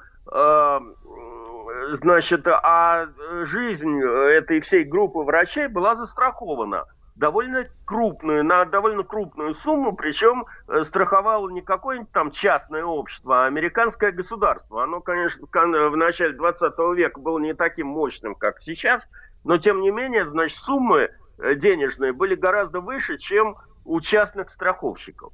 Возможно, его коллеги все это знали по комиссии, э, но факт заключается в том, что они скрыли этот факт от властей, чтобы жена и дочь покойного сумели получить, э, в общем, приличное по тем временам возмещение и как бы прожить спокойно остаток дней. А, значит, э, ну вот это тайна, которая была связана с Лазиром. А чтобы окончательно, так сказать, э, вот эти догадки Лазира э, подтвердить, э, Уолтер Рид продолжил эксперименты с, с разрешения американских военных властей там же на Кубе. И тут главную роль стал играть рядовой американской армии Уоррен Эриненган, Э, который, будучи добровольцем, уже принимал участие в этих всех экспериментах э, Рида. Вот э, он, кстати говоря, на протяжении трех недель жил в домике и носил вот эту вот одежду и спал на, постель, на постельном белье вот этих вот больных малярией людей. Вот. По условиям эксперимента, который теперь предполагали, предполагалось ему сделать, а, ему сделали инъекцию крови, взятую у больного малярией. И, и значит, спустя 4 дня он все-таки заболел. А, значит, э, ну, это, в итоге он выздоровел. Он остался в живых, выздоровел и в ноябре 1901 года закончил свою трехгодичную службу в армии. Э, но с тех пор москитная теория передачи желтой лихорадки была однозначно подтверждена, потому что э, человек, который заразился э, желтой лихорадкой и инъекцию крови, которую сделали этому самому испытуемому, в общем, как бы было стопроцентно известно, что заболел он именно от комара.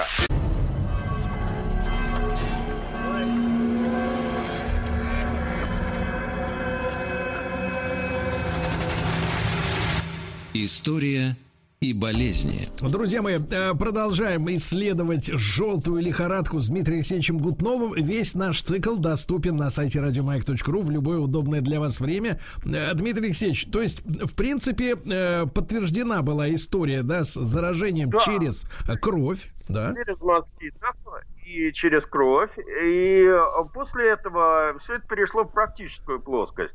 А, специальный медицинский отряд, возглавляемый капитаном американской армии Вильямом Горгасом, методично уничтожил все как тогда можно было уничтожать, я не знаю, ДДТ еще не было.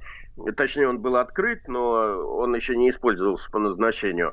А, методично уничтожил все очаги размножения комаров вокруг Гаваны, и через 90 дней в столице Кубы не было ни одного случая желтой лихорадки впервые за 200 лет.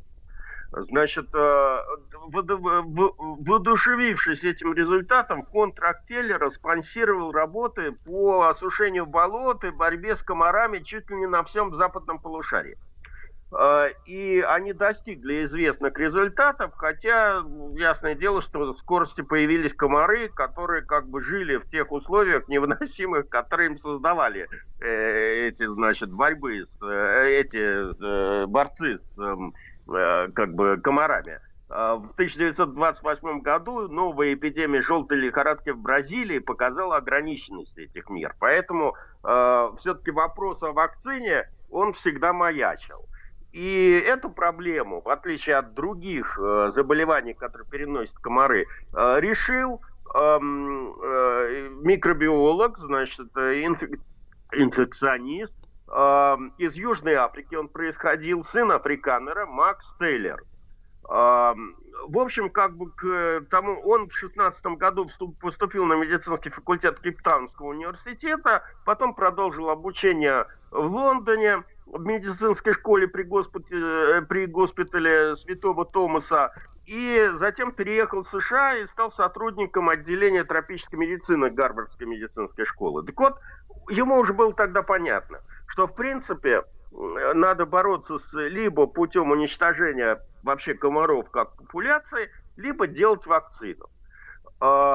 И он стал пытаться... Дмитрий Алексеевич, а можно, э, Дмитрий Алексеевич, можно подспудно вопрос. А в принципе, вот, э, как говорится, в круговороте живности в природе, э, вот эти вот комары, которые переносят лихорадку и малярию, они, в принципе, какую-то пользу имеют. Я к тому, что если мы их всех гадов перебьем, то природа пострадает, с вашей точки зрения. Вы знаете, предвосхищаете мой рассказ в следующей передаче, когда я буду рассказывать про эту самую, как бы, лихорадку Зика и mm. связанные с этим попытки британской компании Oxidec, там или как там называется Oxitec, э, вывести этих генно-модифицированных комаров.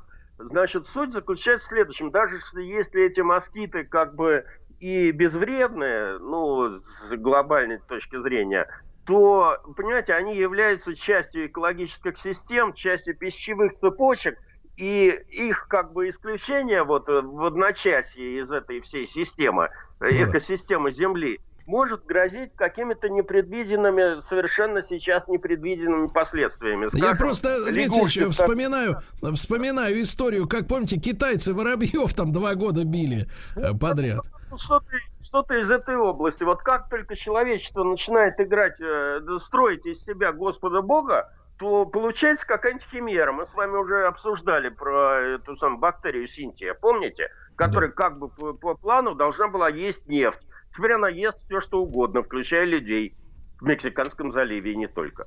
Вот. Ужас. А, так вот, у меня остается мало времени, чтобы сказать, что на самом деле Тейлор – преодолел э, всевозможные, так сказать, трудности, которые встали у него на пути, потому что он экспериментировал изначально с животными, потом стало понятно, что в отличие от человека, обезьяны и лабораторные мыши, э, на которых он проводил эксперименты, не заражаются просто так от укуса комара, и только инъекция вируса непосредственно в мозг обезьяне приводила к ее заражению а мыши заражались, э, ну, соответственно, э, примерно таким же образом. Дмитрий Алексеевич, а вот как же в мозг-то, в мозг-то уколоть? Там же череп. Да, ну вот они, значит, кололи каким-то образом. Значит, э, в итоге, в итоге Тейлор установил, что антитела, полученные вот таким образом на мышах, если их вколоть обезьянам, приводили к невосприимчивости обезьян к желтой лихорадке. Значит, то есть они сначала заражали мышей или обезьян, вырабатывали антитела и вводили эти антитела, значит, здоровым э, особям, и потом пытались их заражать, и как бы у них ничего не, не получалось. А с людьми оказалось еще сложнее. Попытки привить человеку обезьянью вакцину, чем занимается AstraZeneca до сих пор и тому подобное, в ряде случаев э, привели к заболеванию испытуемых энцефалитом. Э, потребовалось еще несколько лет исследований перед тем, как был найден, было найдено оригинальное решение. Значит, он выращивал антитела э, не на мышах, а на куриных эмбрионах. Не спрашивайте меня, как это делалось, я не знаю. После некоторого количества интеракций был получен штамм вируса который практически не давал вот это вот осложнение. И с 1937 по 1940 год эту вакцину испытали в Бразилии. И она показала свою высокую эффективность, а Тейлор в итоге получил в 1951 году Нобелевскую премию за это дело. Поэтому, в отличие от малярии, с желтой лихорадкой бороться мы научились. Вот. Хотя желтая лихорадка по, ну, ВОЗ считает, что э, желтая лихорадка является побежденной болезнью. Но надо иметь в виду, что около двух десятков государств сегодня э, находятся в зоне э, эндемических э, по желтой лихорадке. То есть болезни там как бы вроде нет, а она может возникнуть, поскольку комары, в общем, не дремлют. И плюс к этому, тем, кто любит путешествовать э, по миру, надо иметь в виду, что еще около 30 стран, типа тропических стран, в основном Буркина-Фасо, Габон, Гана, Демократическая Республика Конго, Камерун и тому подобное, требуют Э, при въезде в страну обязательный сертификат о том, что сделана прививка против этой желтой лихорадки. Прекрасно. Дмитрий Алексеевич Гутнов с нами был, как обычно, профессор Московского государственного университета, доктор исторических наук. Спасибо ему огромное.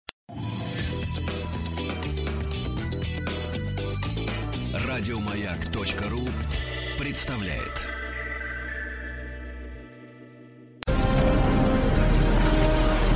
На Северный полюс на ледоколе знаний.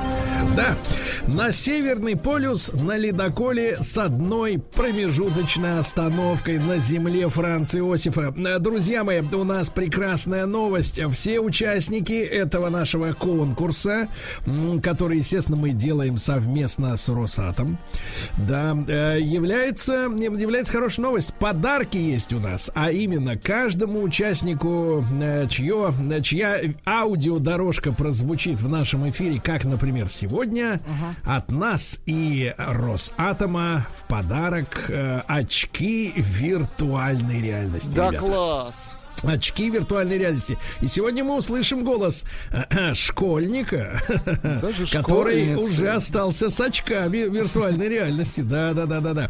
Ребятушки, вы знаете, что э, мы, э, ну я вот вчера вернулся, э, сказать, из нашей поездки очередной. Э, вот э, в рамках э, празднования 75-летия Росатом мы делаем целый цикл программ и видеофильмов. Александр Пушной мной э, делает рубрики «Удивительная наука» и об детям. Путешествие по стране Росатом и на радио, и затем в видеофильмах. Да, мы с Рустам Ивановичем готовим и делаем, да-да-да. Ну и наш конкурс рассчитан э, на школьников от 7 до 10 класса включительно. О чем мы говорим? В августе 2021 года, то есть август следующего года, товарищи, атомный ледокол отправится из Мурманска, э, где у каждого победителя победителя будет своя личная каюта, да? Где Класс. трехразовое питание, это очень важно. Угу. Где мастер-классы, э, экскурсия по самому атомному ледоколу, э, бескрайние просторы Арктики. Еще раз повторюсь про прекраснейшие, э, суровые, но прекрасные пейзажи земли Франции Иосифа. Это самая северная территория, ну, сухопутная территория нашей страны. Ну и, конечно же, сказать, Северный полюс, чтобы там от как следует оттоптаться. На, на нашем ледоколе будут опытные педагоги, э, вот, молодые ученые, популяризаторы науки. Ну и все, что нужно э, сделать для того, чтобы оказаться на этом прекрасном ледоколе, который уже более 50 раз ходил, кстати, на Северный полюс и хорошо знает маршрут, э, высочайший запас прочности, ядерная установка самые имеет надежные системы э, безопасности, э, спасательные шлюпки, э, место для посадки вертолета, рабочий катер «Орлан». Понятно? На минуточку. Вот, и, соответственно, вот эта вся прелесть э, рассчитана на 10 дней, друзья мои. 10 незабываемых дней. Ну и я уже вижу, просматриваю материалы, да, э, что у нас есть замечательная, замечательная э, девушка, ну, ага. можем сказать, юная девушка, да, Виктория Алексеева. Ага. Мы обнаружили по хэштегам, давайте посмотрим, какие у нас есть хэштеги, потому что это очень важно именно при помощи этих пометок пометок, хэштег это пометка, да, которым надо, которой надо сопровождать свою публикацию в Инстаграме или ВКонтакте, записать минутное видео в котором главное объяснить, почему э, вы достойны того, чтобы оказаться на нашем прекрасном атомном ледоколе. Хэштеги такие. Хочу на Северный полюс. Маяк, нижнее подчеркивание, ледокол. Ага. Атом 75 и 75 опережая время. Вот э, у нас есть специальные специ... специалисты. Специальные вот. специалисты. Угу. Они забили вот, и нашли, нашли прекрасную нашу сегодняшнюю участницу. Э, еще раз напомню, зовут Зовут ее Виктория Алексеева. Значит, я хочу, чтобы вы приготовились. Виктория сопроводила свое видео э, минутное, э, так сказать, э, различными видеоэффектами. Uh-huh. Вот, кроме того, она наговаривает, а я бы сказал так, начитывает свой текст э, перед камерой э, при, при поддержке еще и музыкальной подложки. Ну, то есть это современно угу. звучит трек популярный у школьников. Ну давайте послушаем Викторию как э, на сегодняшний образец. Давайте, давайте. послушаем. Виктория Алексеева, так почему же именно я должна попасть на борт атомного ледокола? У меня есть две главные цели. Первая, конечно, образовательная. Я хочу узнать много информации об Арктике, и причем сделать это не читая книгу или смотря фильм, а узнать, понаблюдать и пообщаться с экспертами вживую. Также мне интересно устройство и функционирование атомного ледокола. Еще я бы хотела побывать на самой северной точке России и быть на начале нашей планеты нулевом километре. Неотъемлемой частью моего желания является возможность посетить лекции о популяризации науки и мастер-классы от артистов и блогеров. Вторая цель – это пообщаться с классными ребятами и обменяться опытом. Я уверена, что все мои мечты помогут мне с профориентацией и дадут еще больше мотивации изучать, познавать и действовать. Спасибо за просмотр. А трек-то качает. Слушайте, что я узнал из сообщения нашей участницы, которая получает в подарок от нас и от Росатома получает очки виртуальной реальности. И, Вик, спасибо тебе большое, на самом деле. Единственное, что я узнал, что Земля начинается с Северного полюса. Она, Она там так, старцует. Так стартует. и сказала. И второе, мне э, понравилась фраза, я, конечно, вырываю из контекста, но узнать, не читая книг. Действительно, это мечта любого, любого человека, когда не надо, э, так сказать, э, знакомиться с вот иногда тоскливой литературой, а хорошо посмотреть все на все своими глазами. Э, девочка, кстати, при этом э, прекрасно жестикулирует. Вот у нее uh-huh. постоянно руки э, вот в кадре появляются, исчезают. Это интересно смотреть, да? Единственное, Единственное, что надо, чтобы вот... Э, надо дорогие, искренне, согласен. Дорогие ученики, не то чтобы искренне. Во-первых, надо искренне хотеть, да. А во-вторых, надо сесть перед камерой и представить себе, что... Э, Разложить атомный... закусочку... Ой, это не то. Разложить снеки. Снеки разложить. Точно, да. Ну, можно в каком-нибудь ресторане быстрого питания, на самом деле, записать, да, действительно, и закусывая котлеткой. Хорошая Описать, да, сказать честно, ребята, я вот сейчас ем в этой закусочной, а как бы я хотел оказаться на ледоколе доколе да с трехразовым питанием, питанием. горячим. Точно. Горячим, да, который не какие-то там эти самые готовят, а живой настоящий повар, правильно? Угу. Вот. И да, да, про каюты немножко рассказать, про то все. Ну, в общем, вы поняли, друзья мои. Количество мест ограничено. Мы 10 дней еще принимаем ваши заявки. 24 октября последний день приема. 27 мы с Рустамом Ивановичем и специальной, со специальной комиссией, комиссией выберем действительно действительно э, несколько уникальных, да, уникальных, э, так сказать, авторов. Ну, вы поняли, что главное, э, с нашей точки зрения, чтобы, э, понимаете, чтобы ребенок, э, для нас все-таки мы люди уже под, под 50, как угу. следует, да, для нас э, школьники это дети, естественно, и чтобы ребенок выглядел ребенком. Знаете, иногда вот видишь, когда там, например, мальчика маленького дошкольника надевают в костюм тройка. Знаете, люди хотят, чтобы дети вы, вы, выглядели очень взросло. Дети должны выглядеть детьми. А у детей что есть? Не желание увидеть, как устроен теплоход, а, так сказать, просто почему? Хочу, например, вот девочка может честно сказать, хочу посмотреть на настоящего капитана. О, как. А? Угу. На капитана настоящего. Как он на мостике стоит. А? Ну вот. И стоит, так сказать, как надо стоит. И хочу вот, с ним капитан. потоптать э, Иосифа, а, имеется в виду землю Иосифа. Франц Иосифа, да. да. хочу конечно. увидеть белого медведя. Да, Это я как живьем. человек понимаю. Понимаю. Значит, все знаете, хэштеги получили, ребята. Проект входит, э, так сказать, в решающую стадию. Скажите вашему сыну или дочери школьнику, так. что на 10 дней оказаться на, атом, на атомном ледоколе с трехразовым питанием это событие всей возможной жизни. Так что вперед, товарищи. Еще больше подкастов на радиомаяк.ру Чтобы добраться до корня проблемы, вам необходим курс терапии. Ты возьмешься, я доверюсь тебе. Я вряд ли подойду. Я ведь у меня э, полный комплект пациентов. Мне никак не выкроить время. И, и вообще я ухожу в отпуск. Куда? Сведения не для пациентов. Куда едешь? Отель «Шератон Белл-Харбор», Майами-Бич. Не так уж трудно, да? Действительно. Мужчина. Руководство по эксплуатации. Анатолий Яковлевич с нами сегодня. Добин, психолог. Анатолий Яковлевич, у нас есть для вас новости. Да, доброе утро. Во-первых, во-первых, вы должны извиниться перед слушателями, что вас не было на прошлой неделе, а вы были в Сочи с, э, так сказать, э, с кем-то. С Якиным, это так. С Якиным началось, были в Сочи. Началось. Анатолий началось. Яковлевич, значит, давайте, во-первых, извинитесь. Да. Извиняюсь, извиняюсь. Так, во-вторых, к вам, э, к вам час назад приходила на передачу «Женщина в перьях». «Женщина в перьях», и нам пришлось так. ей отказать, потому да, что она вас сказала, здесь не оказалось она, на Она позвонила, позвонила в наш студийный номер, по нашему студийному номеру и сказала, сообщила, что пришла на передачу к Анатолию Добину. Началось. Да, и третья, третья мысль, которую я хотел до вас, э, у вас поинтересоваться, чем, значит, э, специалисты назвали причину нежелания россиян обращаться к психиатру. А, так вот, одна, один из довод следующий. Не дай бог кто-то узнал, что кто-то узнает, что обращался. В этой связи, как вам кажется, вот в обществе, если человек кому-то скажет в гостях или приятелям, что он лечится удобно, какая будет реакция, реакция, так сказать, вот окружения? Ума не привожу. Ума не привожу. Но вряд ли, но вряд ли, но вряд ли уже, но вряд ли стыд. Скорее умиление, да, доктор? Анатолий, вы скользкий типок, я бы сказал так, да.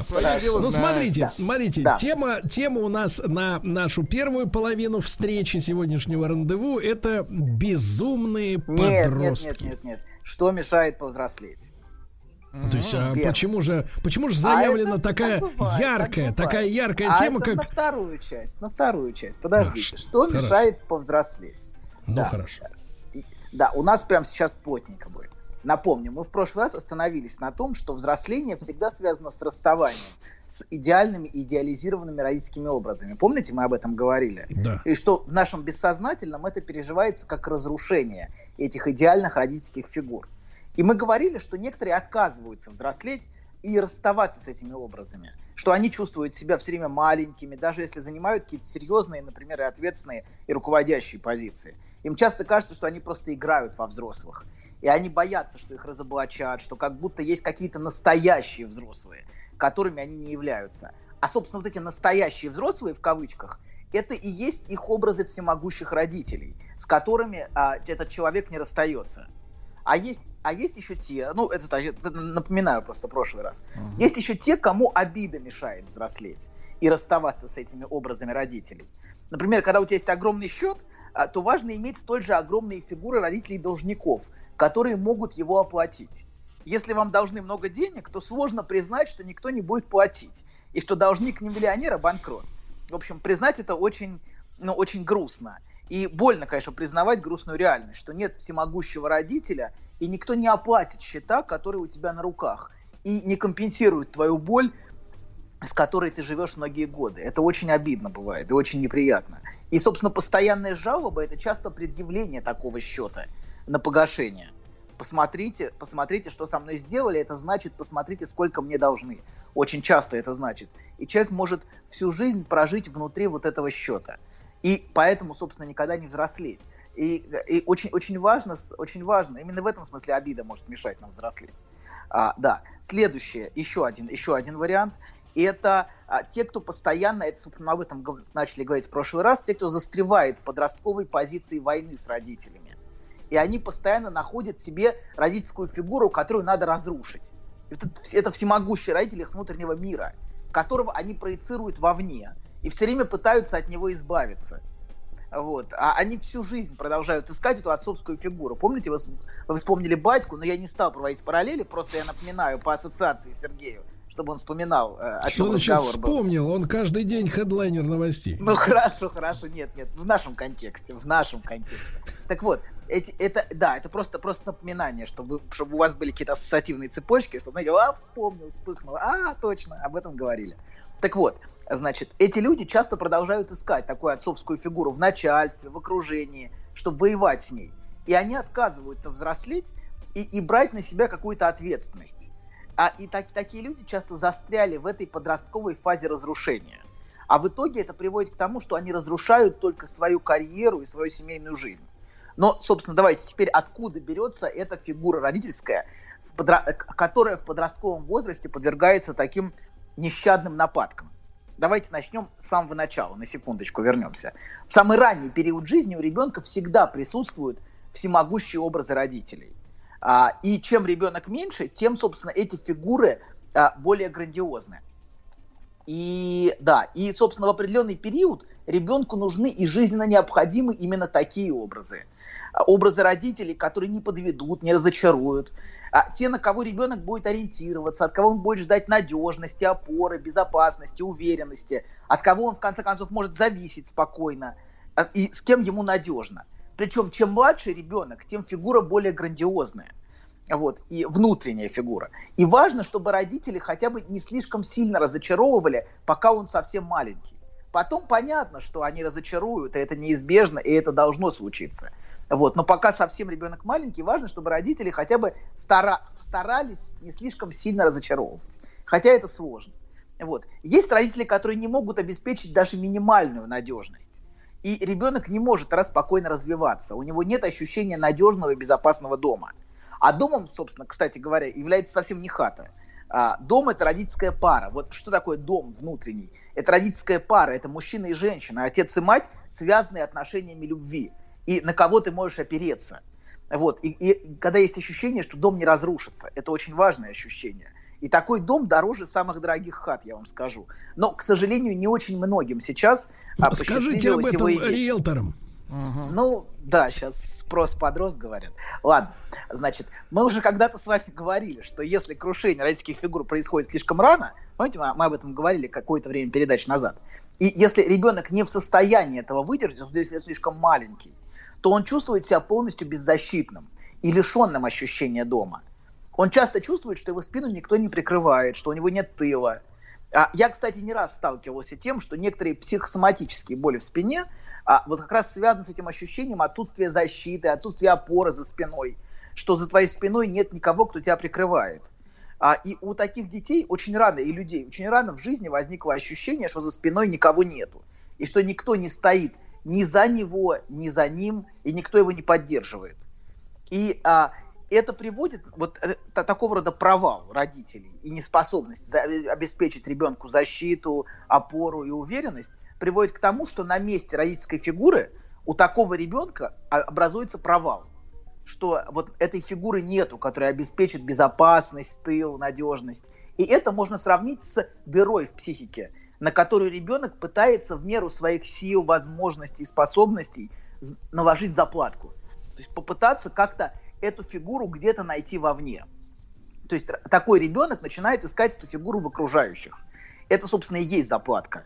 Он часто идеализирует родителей своих друзей, например, или учителей, или вообще знания, и сами фигуры, несущие знания, пытаясь через разного рода учителей, поводырей а, и прочих проходимцев. Вы про а, коучей говорите? Ну, про, про все в целом, вот все пространство найти снаружи ту опору, которой нет внутри.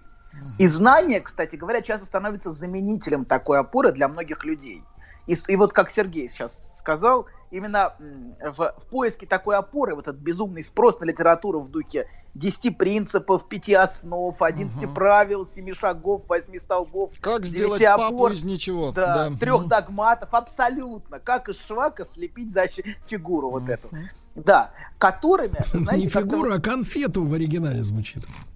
Ну хорошо, да. Но, к сожалению, а, да, вот всей этой литературой даже как-то использовать ее в туалетных целях даже как-то неудобно. Отвратительно. Вот. Да, да, абсолютно. Глянец составляет шрамы. А, кстати, она же издана, обычно издается в прекрасной офсетной бумаге, понимаете? И, конечно, это явно какая-то не очень, идет да, для этого дела. Даже для этой цели, понимаете, она не подходит. Слишком, слишком качественная бумага, на которой это напечатано. Вот. Короче говоря, все это и вот такого рода знания это очень слабая замена внутренней опоре. Собственно, необходимо ведь ощущение внутри, необходимо, чтобы оно родилось внутри, мы об этом говорили, а не собирать опору из а, пустого шлака знаний извне. Потому что люди пытаются вот все этой... Поэтому такое и разрастание этой литературы, мы об этом тоже с вами когда-то говорили, что человек пытается из этого что-то собрать. Вот. Но, к сожалению, держаться за это невозможно, если у тебя нету внутри чего-то, на что ты можешь опираться. Стержень должен ну, а, быть доктор, внутри, а, а во что это, во что это в итоге выливается-то? В какие кризисы? В кризисы выливается? Ну, то, что человек чувствует, что внутри пусто, кризис, кризис перепроизводства.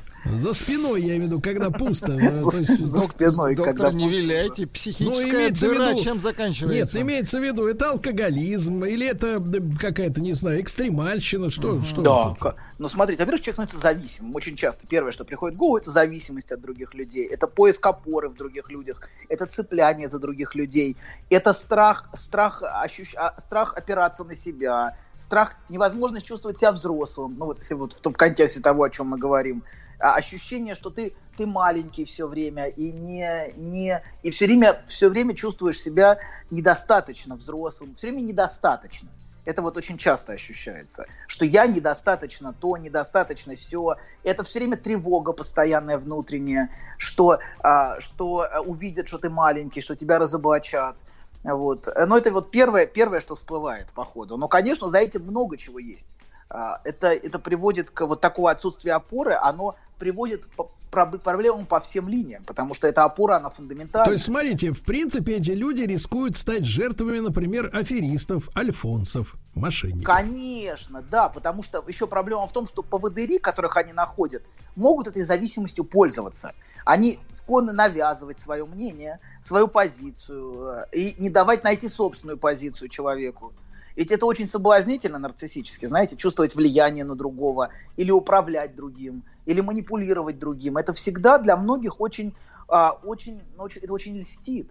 А эти люди, они в каком-то смысле пытаются за кого-то зацепиться, и это приводит к, к очень... То есть а, они, они убегают от себя, они не могут найти опору в себе, но это понятно. Но они бегут, они бегут к кому-то другому, за кого пытаются цепляться. Вот. Ладно, продолжим, значит. Важно, чтобы родители обеспечили надежную опору ребенку. Вот. Слышно меня, да? Прекрасно. Очень хорошо. Отлично, отлично. В которой ребенок сможет спокойно развиваться. Но, к сожалению, как мы видим вокруг, э, задача эта, похоже, непосильная для многих родителей. А, потому что, вот сейчас по пару слов про родителей, наверное, стоит сказать, что многим очень сложно занимать место родителя. Например, а, а, они некоторые не знают, что это такое. Когда ты рос в детдоме, ты, тебе сложно сложно понять, сложно почувствовать, что такое быть родителем. Или, или они не видели это в своей семье, они видели только конфликты, разборки, и для них родители это фигуры, которые э, переполнены ненавистью и, об, и обидой друг на друга, или э, одного родителя не было. И это всегда очень сложно, потому что очень, очень важна внутренняя пара. Знаете, вот то, что является опорой, это внутренняя пара. А отец и мать и любовь между ними. И на это очень важно опираться. Но если этого не было, то а, тебе самому сложно занимать одну или другую позицию позицию мужскую или позицию женскую. Вот. Э, некоторые чувствуют, что они не вправе быть родителем, что они маленькие, например. А еще одни могут... Ну, я, я не могу быть родителем, если я ребенок сам внутренне, понимаете? То есть он, она может родить детей, или он, но она, они не чувствуют, что они достаточно взрослые, чтобы быть родителем по, не по названию, а по праву внутреннему. В этом проблема может быть. А некоторые могут вообще эту роль родителей извращать например, превращают родительскую позицию в диктаторскую. Как будто у них не дети, а маленькие рабы. Такое тоже бывает. Рабы, которые даны в полное распоряжение. В общем, мои рабы, что хочу, то и делаю. Вот. Рабы, рабы, играющие в домашних спектаклях. Конечно, давай выступай на табуреточку, давай тут демонстрируй. Да, конечно, покажи, чё, чем мы тебя научили. Давай, так, давай стишки расскажи. Ну, короче, а, а, не только всяко, всяко бывает. Это еще, это еще очень мягкие варианты. То что, то, что, то, что бывает, поверьте, бывает действительно чудовищно. Когда унижают, мучают, тиранят детей. Я не сторонник того, чтобы говорить, что, а, что родители плохие, а дети святые. Это тоже позиция мне глубоко не, ну, как бы не... Внутренне она очень детская, понимаете, да, все время обвинять родителей, говорить родители, родители, родители, родители. Вот сейчас очень много этого вокруг, что все время обвинение родителей идет.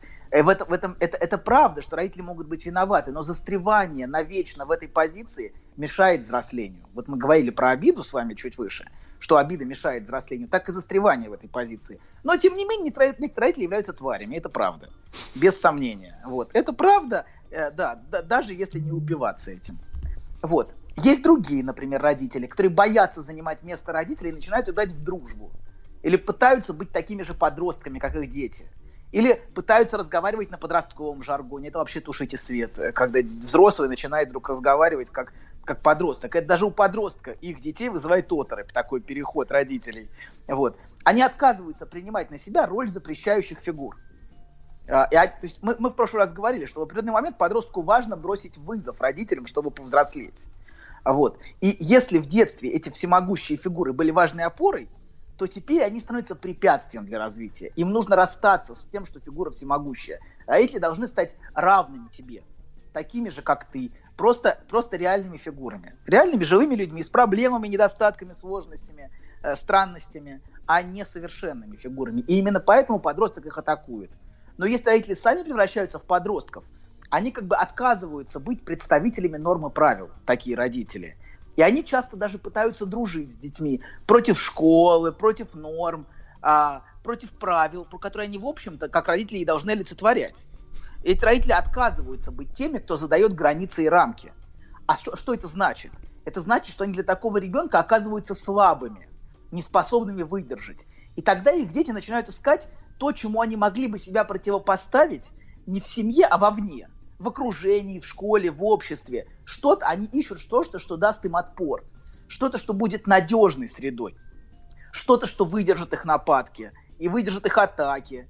И что-то, что будет надежным и задаст им границы. Например, скажет нет.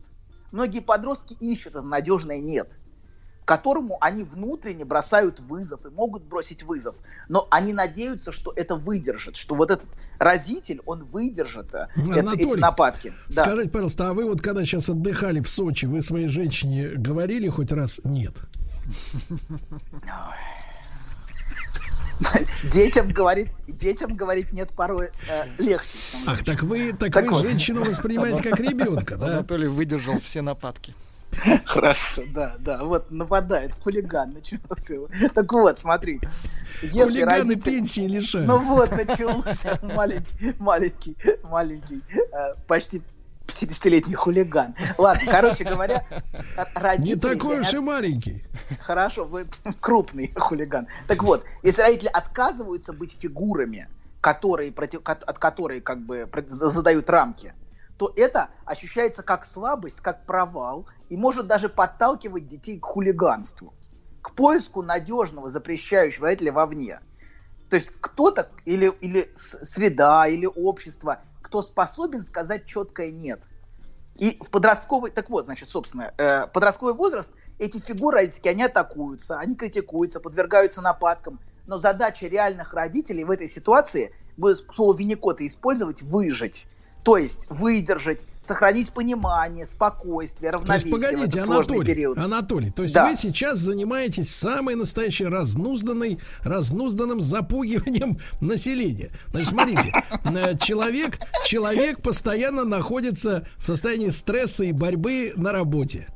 Он борется, значит, со своими родителями, которые его пытаются под себя подломать. Потом он борется с женой со своей, которая его пытается в бараний рог скрутить. И, наконец, после пережитой радости отцовства, он начинает сражаться с детьми. А когда да? человеку... А, а когда отдыхать, товарищ? Только в Сочи, да, вот там вот с кем-то, за знобой.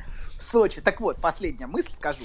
Важно и горы, мне кажется, горы вздрогнули, когда вы там были. понимание, не пугаться, угу. не нападать в ответ, но, разумеется, и не подчиняться диктату подростка. Это и значит выжить. И впоследствии подростки будут благодарны вам за то, что вы проявили терпеливость и не сломались в этот сложный период. Это очень важно, проявить и понимание с одной стороны, но может быть даже иногда и жесткость с другой. Важно, важно не с одной, не с другой стороны, понимаете, да? Понимаем.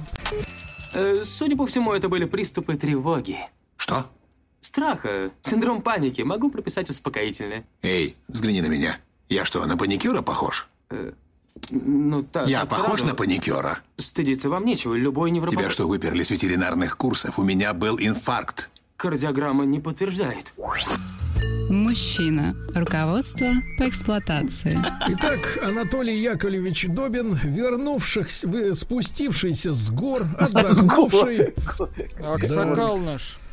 Вот. Хорошо, хоть не как горный козел. Это уже Друг мой, но все-таки, все-таки я требую приступить к безумству подростков, да. Хорошо, хорошо. Вы Сегодня, должны да. укрепить наш, нас, взрослых, в этой, как вы уже анонсировали, э, борьбе не на жизнь, а на смерть с близкими. Ну, во-первых, не нужно бороться. Не нужно бороться. Борьба, борьба – это зло. Вот. А, да, поэтому просто мы сегодня поговорим о, об одном из самых патологических проявлений подросткового возраста. Это, разумеется, бывает очень небольшого числа подростков. Давайте так, и очень небольшого. Но, тем не менее, очень заметного. Поэтому нам важно об этом поговорить. Не нужно сразу думать, что это разговор обо всех подростках. Многие подростки очень легко проходят подростковый возраст. Вот, и у вас есть прекрасный специалист, который вам расскажет о подросткам. Я лишь поговорю только о самых патологических проявлениях, вот в данном случае, чтобы, ну, чтобы у родителей было какое-то понимание. Да и у самих подростков, может. Так вот, а, значит, а, сегодня поговорим о самом патологическом проявлении подросткового периода и самом тяжелом для семьи. Подростковый возраст, мы с вами говорили в прошлых передачах, это взрыв – и подросток сталкивается с, очень серьезными изменениями в теле и в душе. Его начинают переполнять влечения, с которыми он не знает, что делать, и которые его пугают. И часто в результате это взрыв, да, да, точно, точно. Это взрыв не только у подростка, но и у всей семьи. Вот, или у всех слушателей. Так вот, для некоторых это становится тяжелым испытанием, с которым не все семьи могут справиться.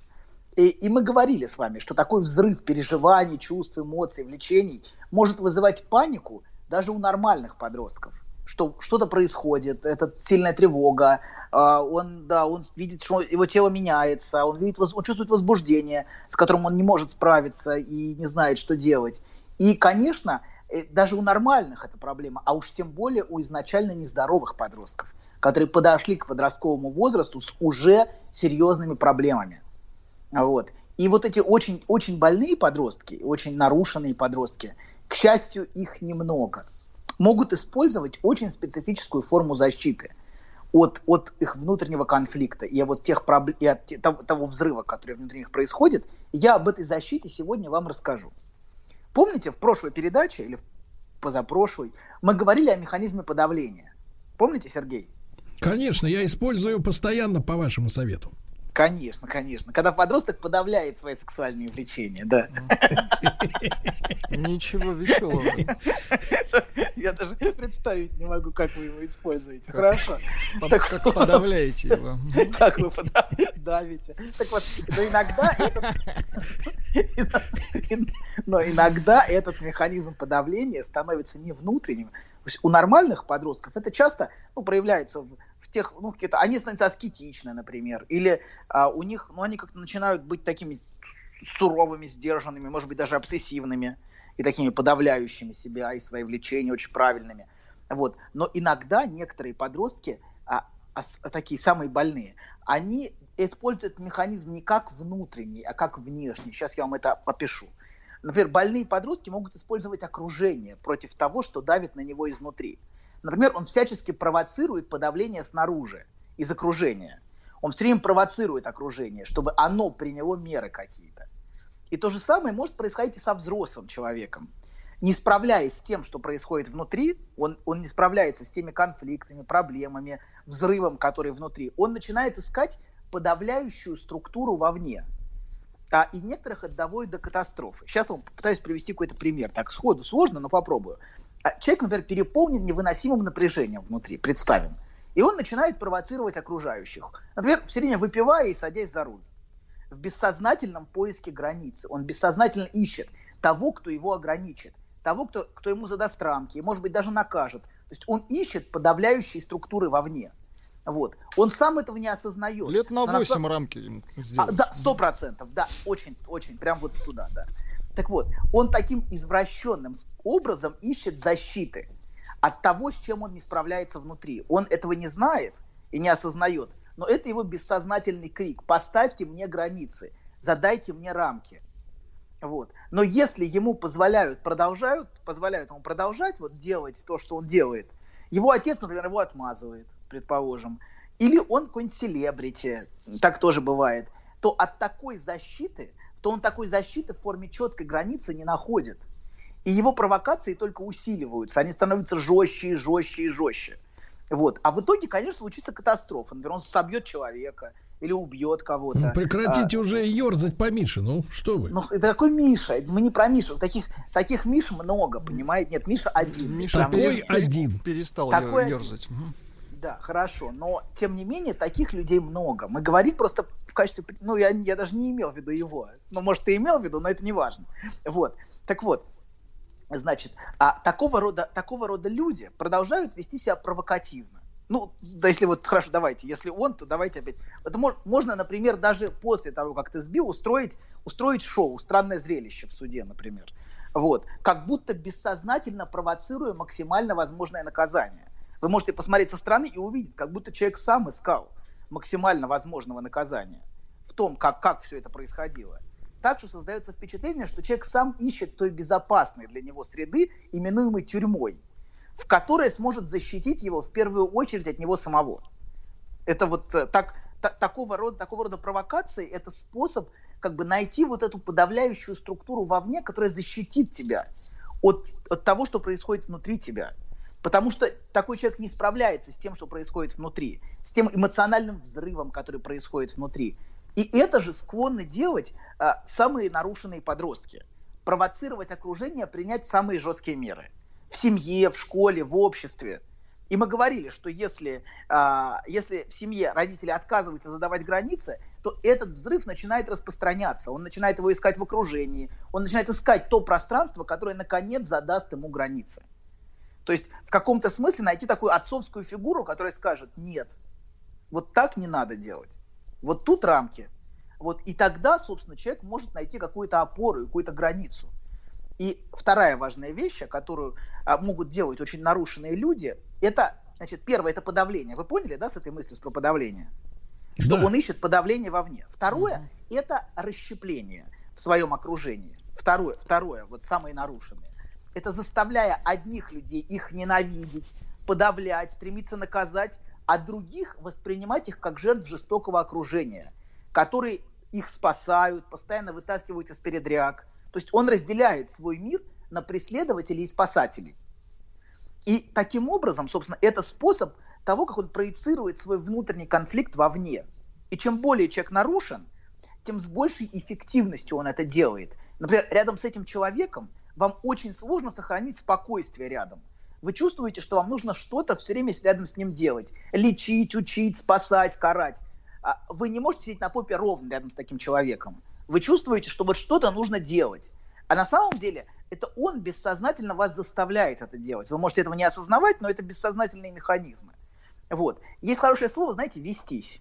Вот, вот очень точное слово вестись. Люди обычно с легкостью ведутся на, на, и начинают или спасать от ужасного окружения. Они говорят, например, какие же все вокруг ужасные. Они не понимают его тонкую, тонкую душу. А, он, он невероятно тонкий. И, и нельзя с ним как с обычными людьми обращаться. Ну что вы, не понимаете, насколько он ранимая, ранимая душа? Да нет, ну говорите прямо, он гениальный актер. Ну, не, да не про него это. Ну, просто это... Ну, раз, нет, я блин, тоже ну, как... нет. Я тоже не про Ну, него, ну, поверьте. Хорошо. А другие, а, а, а, и, а с другой стороны, вторая сторона начинает его ненавидеть и подавлять и пытаться наказать. Вот же тварь какая. Надо его по полной сейчас вот дать ему вот так, чтобы как Высоцкого, он над нами издевался. Вот мы сейчас его тут...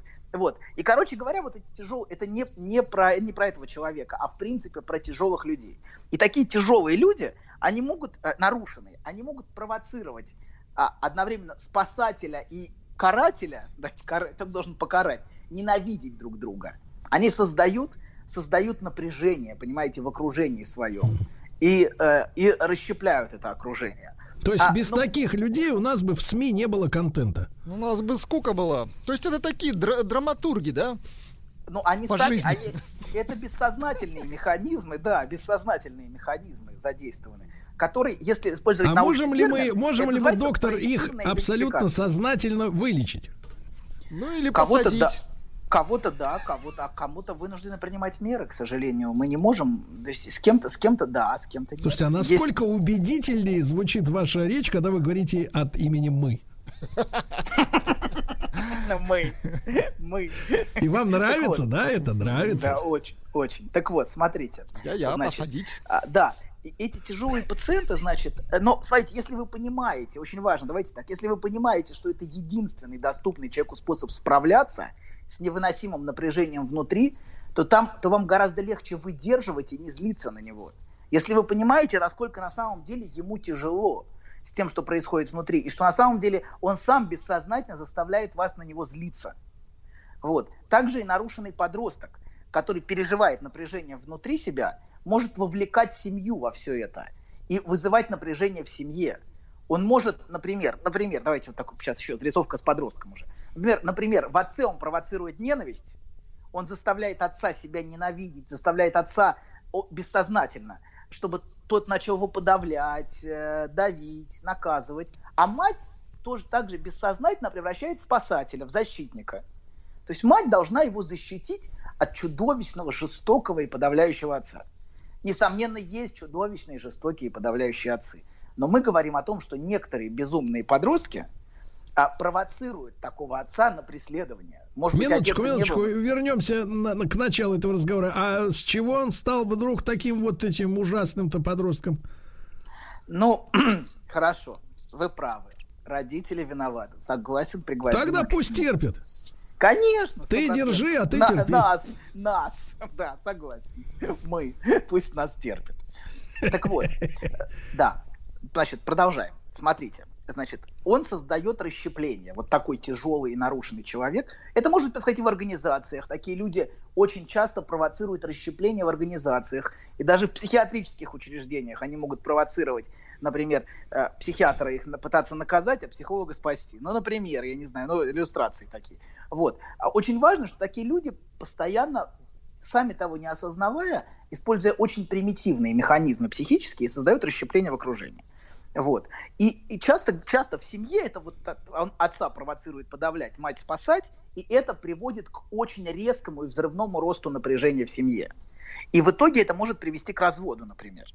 То есть вот такого рода бессознательные провокации подростка могут привести к тому, что а, в семье все закончится разводом.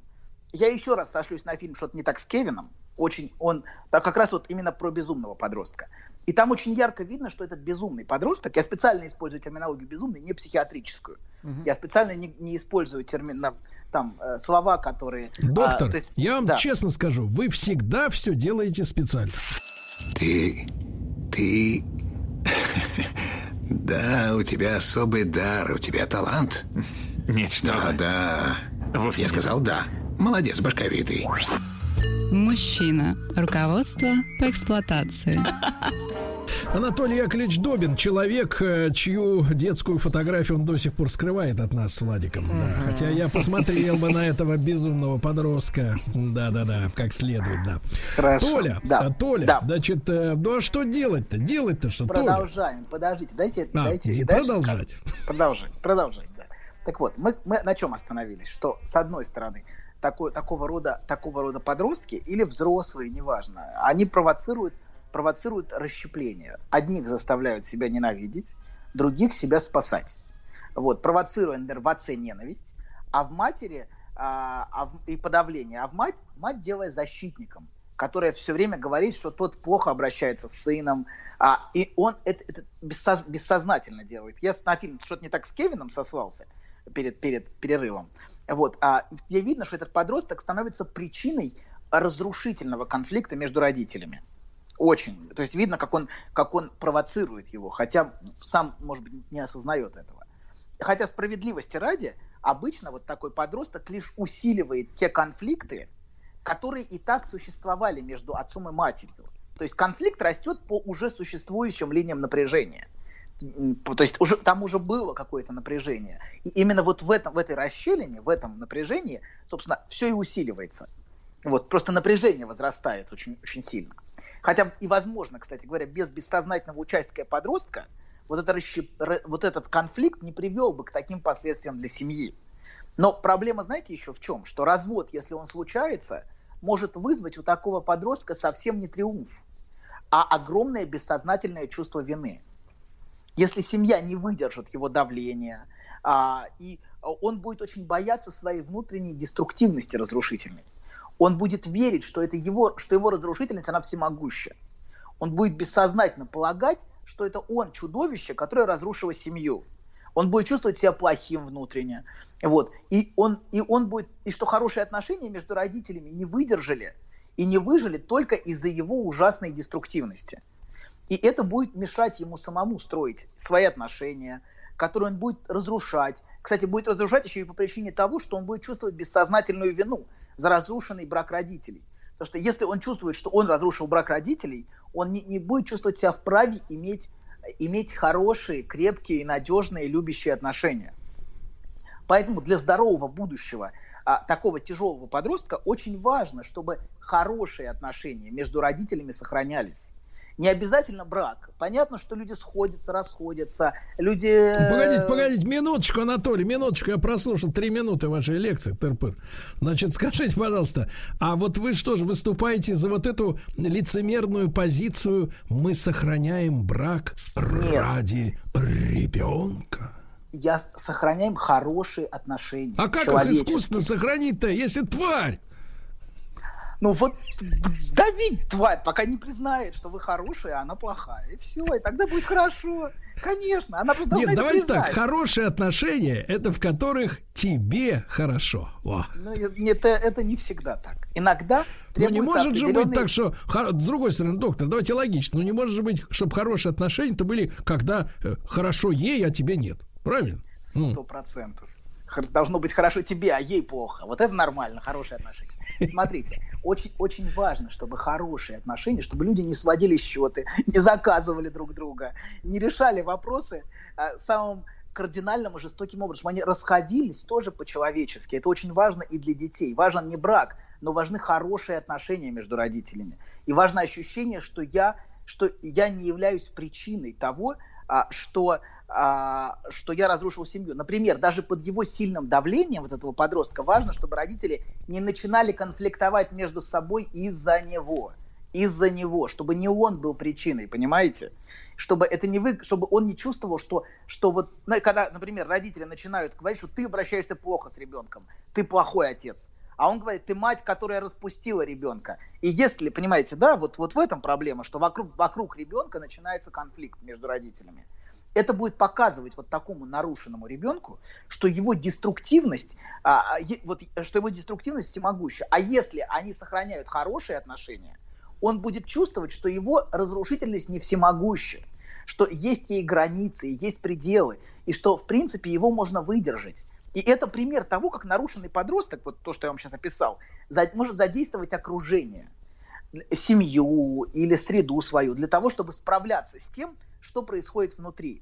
И если вы понимаете это, если вы осознаете, что происходит, если вы понимаете процессы, которые происходят, что на вас вас подталкивают, вас вовлекают, вам гораздо легче выдержать. Вы можете не мстить, не наказывать, можете выдерживать. Выдерживать это значит сохранять, сохранять разумное видение, не быть захваченным злостью или желанием спасти, а сохранить именно отделение, такое ясное видение картины. Это самое важное, чтобы вы не теряли свой разум не становились тут же вовлеченным в этот мир. Вот. И холдинг, собственно, о котором говорит Винникот, или контейнирование, о котором говорит Бион. Но это не, не хочу вдаваться в это, но тем не менее, это как раз способность выдерживать деструктивные чувства, не разрушаться, не начинать мстить, не пытаться жестоко наказать, а сохранить ясное видение того, что происходит. Вот. А, как, как, как там у Спинозы было, не, не, не плакать, не смеяться, но понимать. Э, да.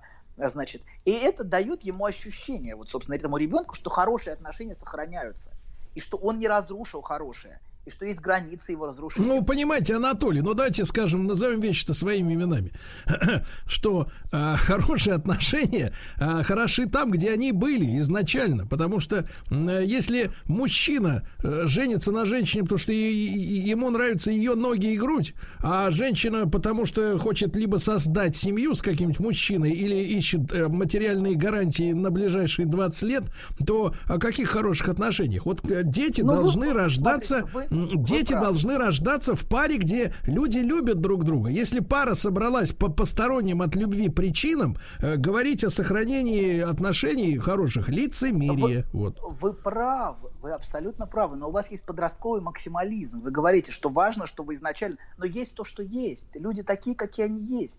Люди встречаются, потому что что-то возникло. Давайте их рихтовать. Ну зачем? Зачем вам их мучить? Короче говоря, давайте давайте воспринимать людей как человеческий материал для построения идеального да, смотрите, будущего. Одна фраза, последняя. Знаете, Винникот сказал очень хорошую фразу. Безумие – это неспособность найти того, кто бы нас выносил. А если мы можем найти того, кто может нас выдержать, того, кто нас не испугается... Доктор, я чувствую, вы хорошо отдохнули в Сочи. Я понял. До новых встреч, дорогой друг. Еще больше подкастов на радиомаяк.ру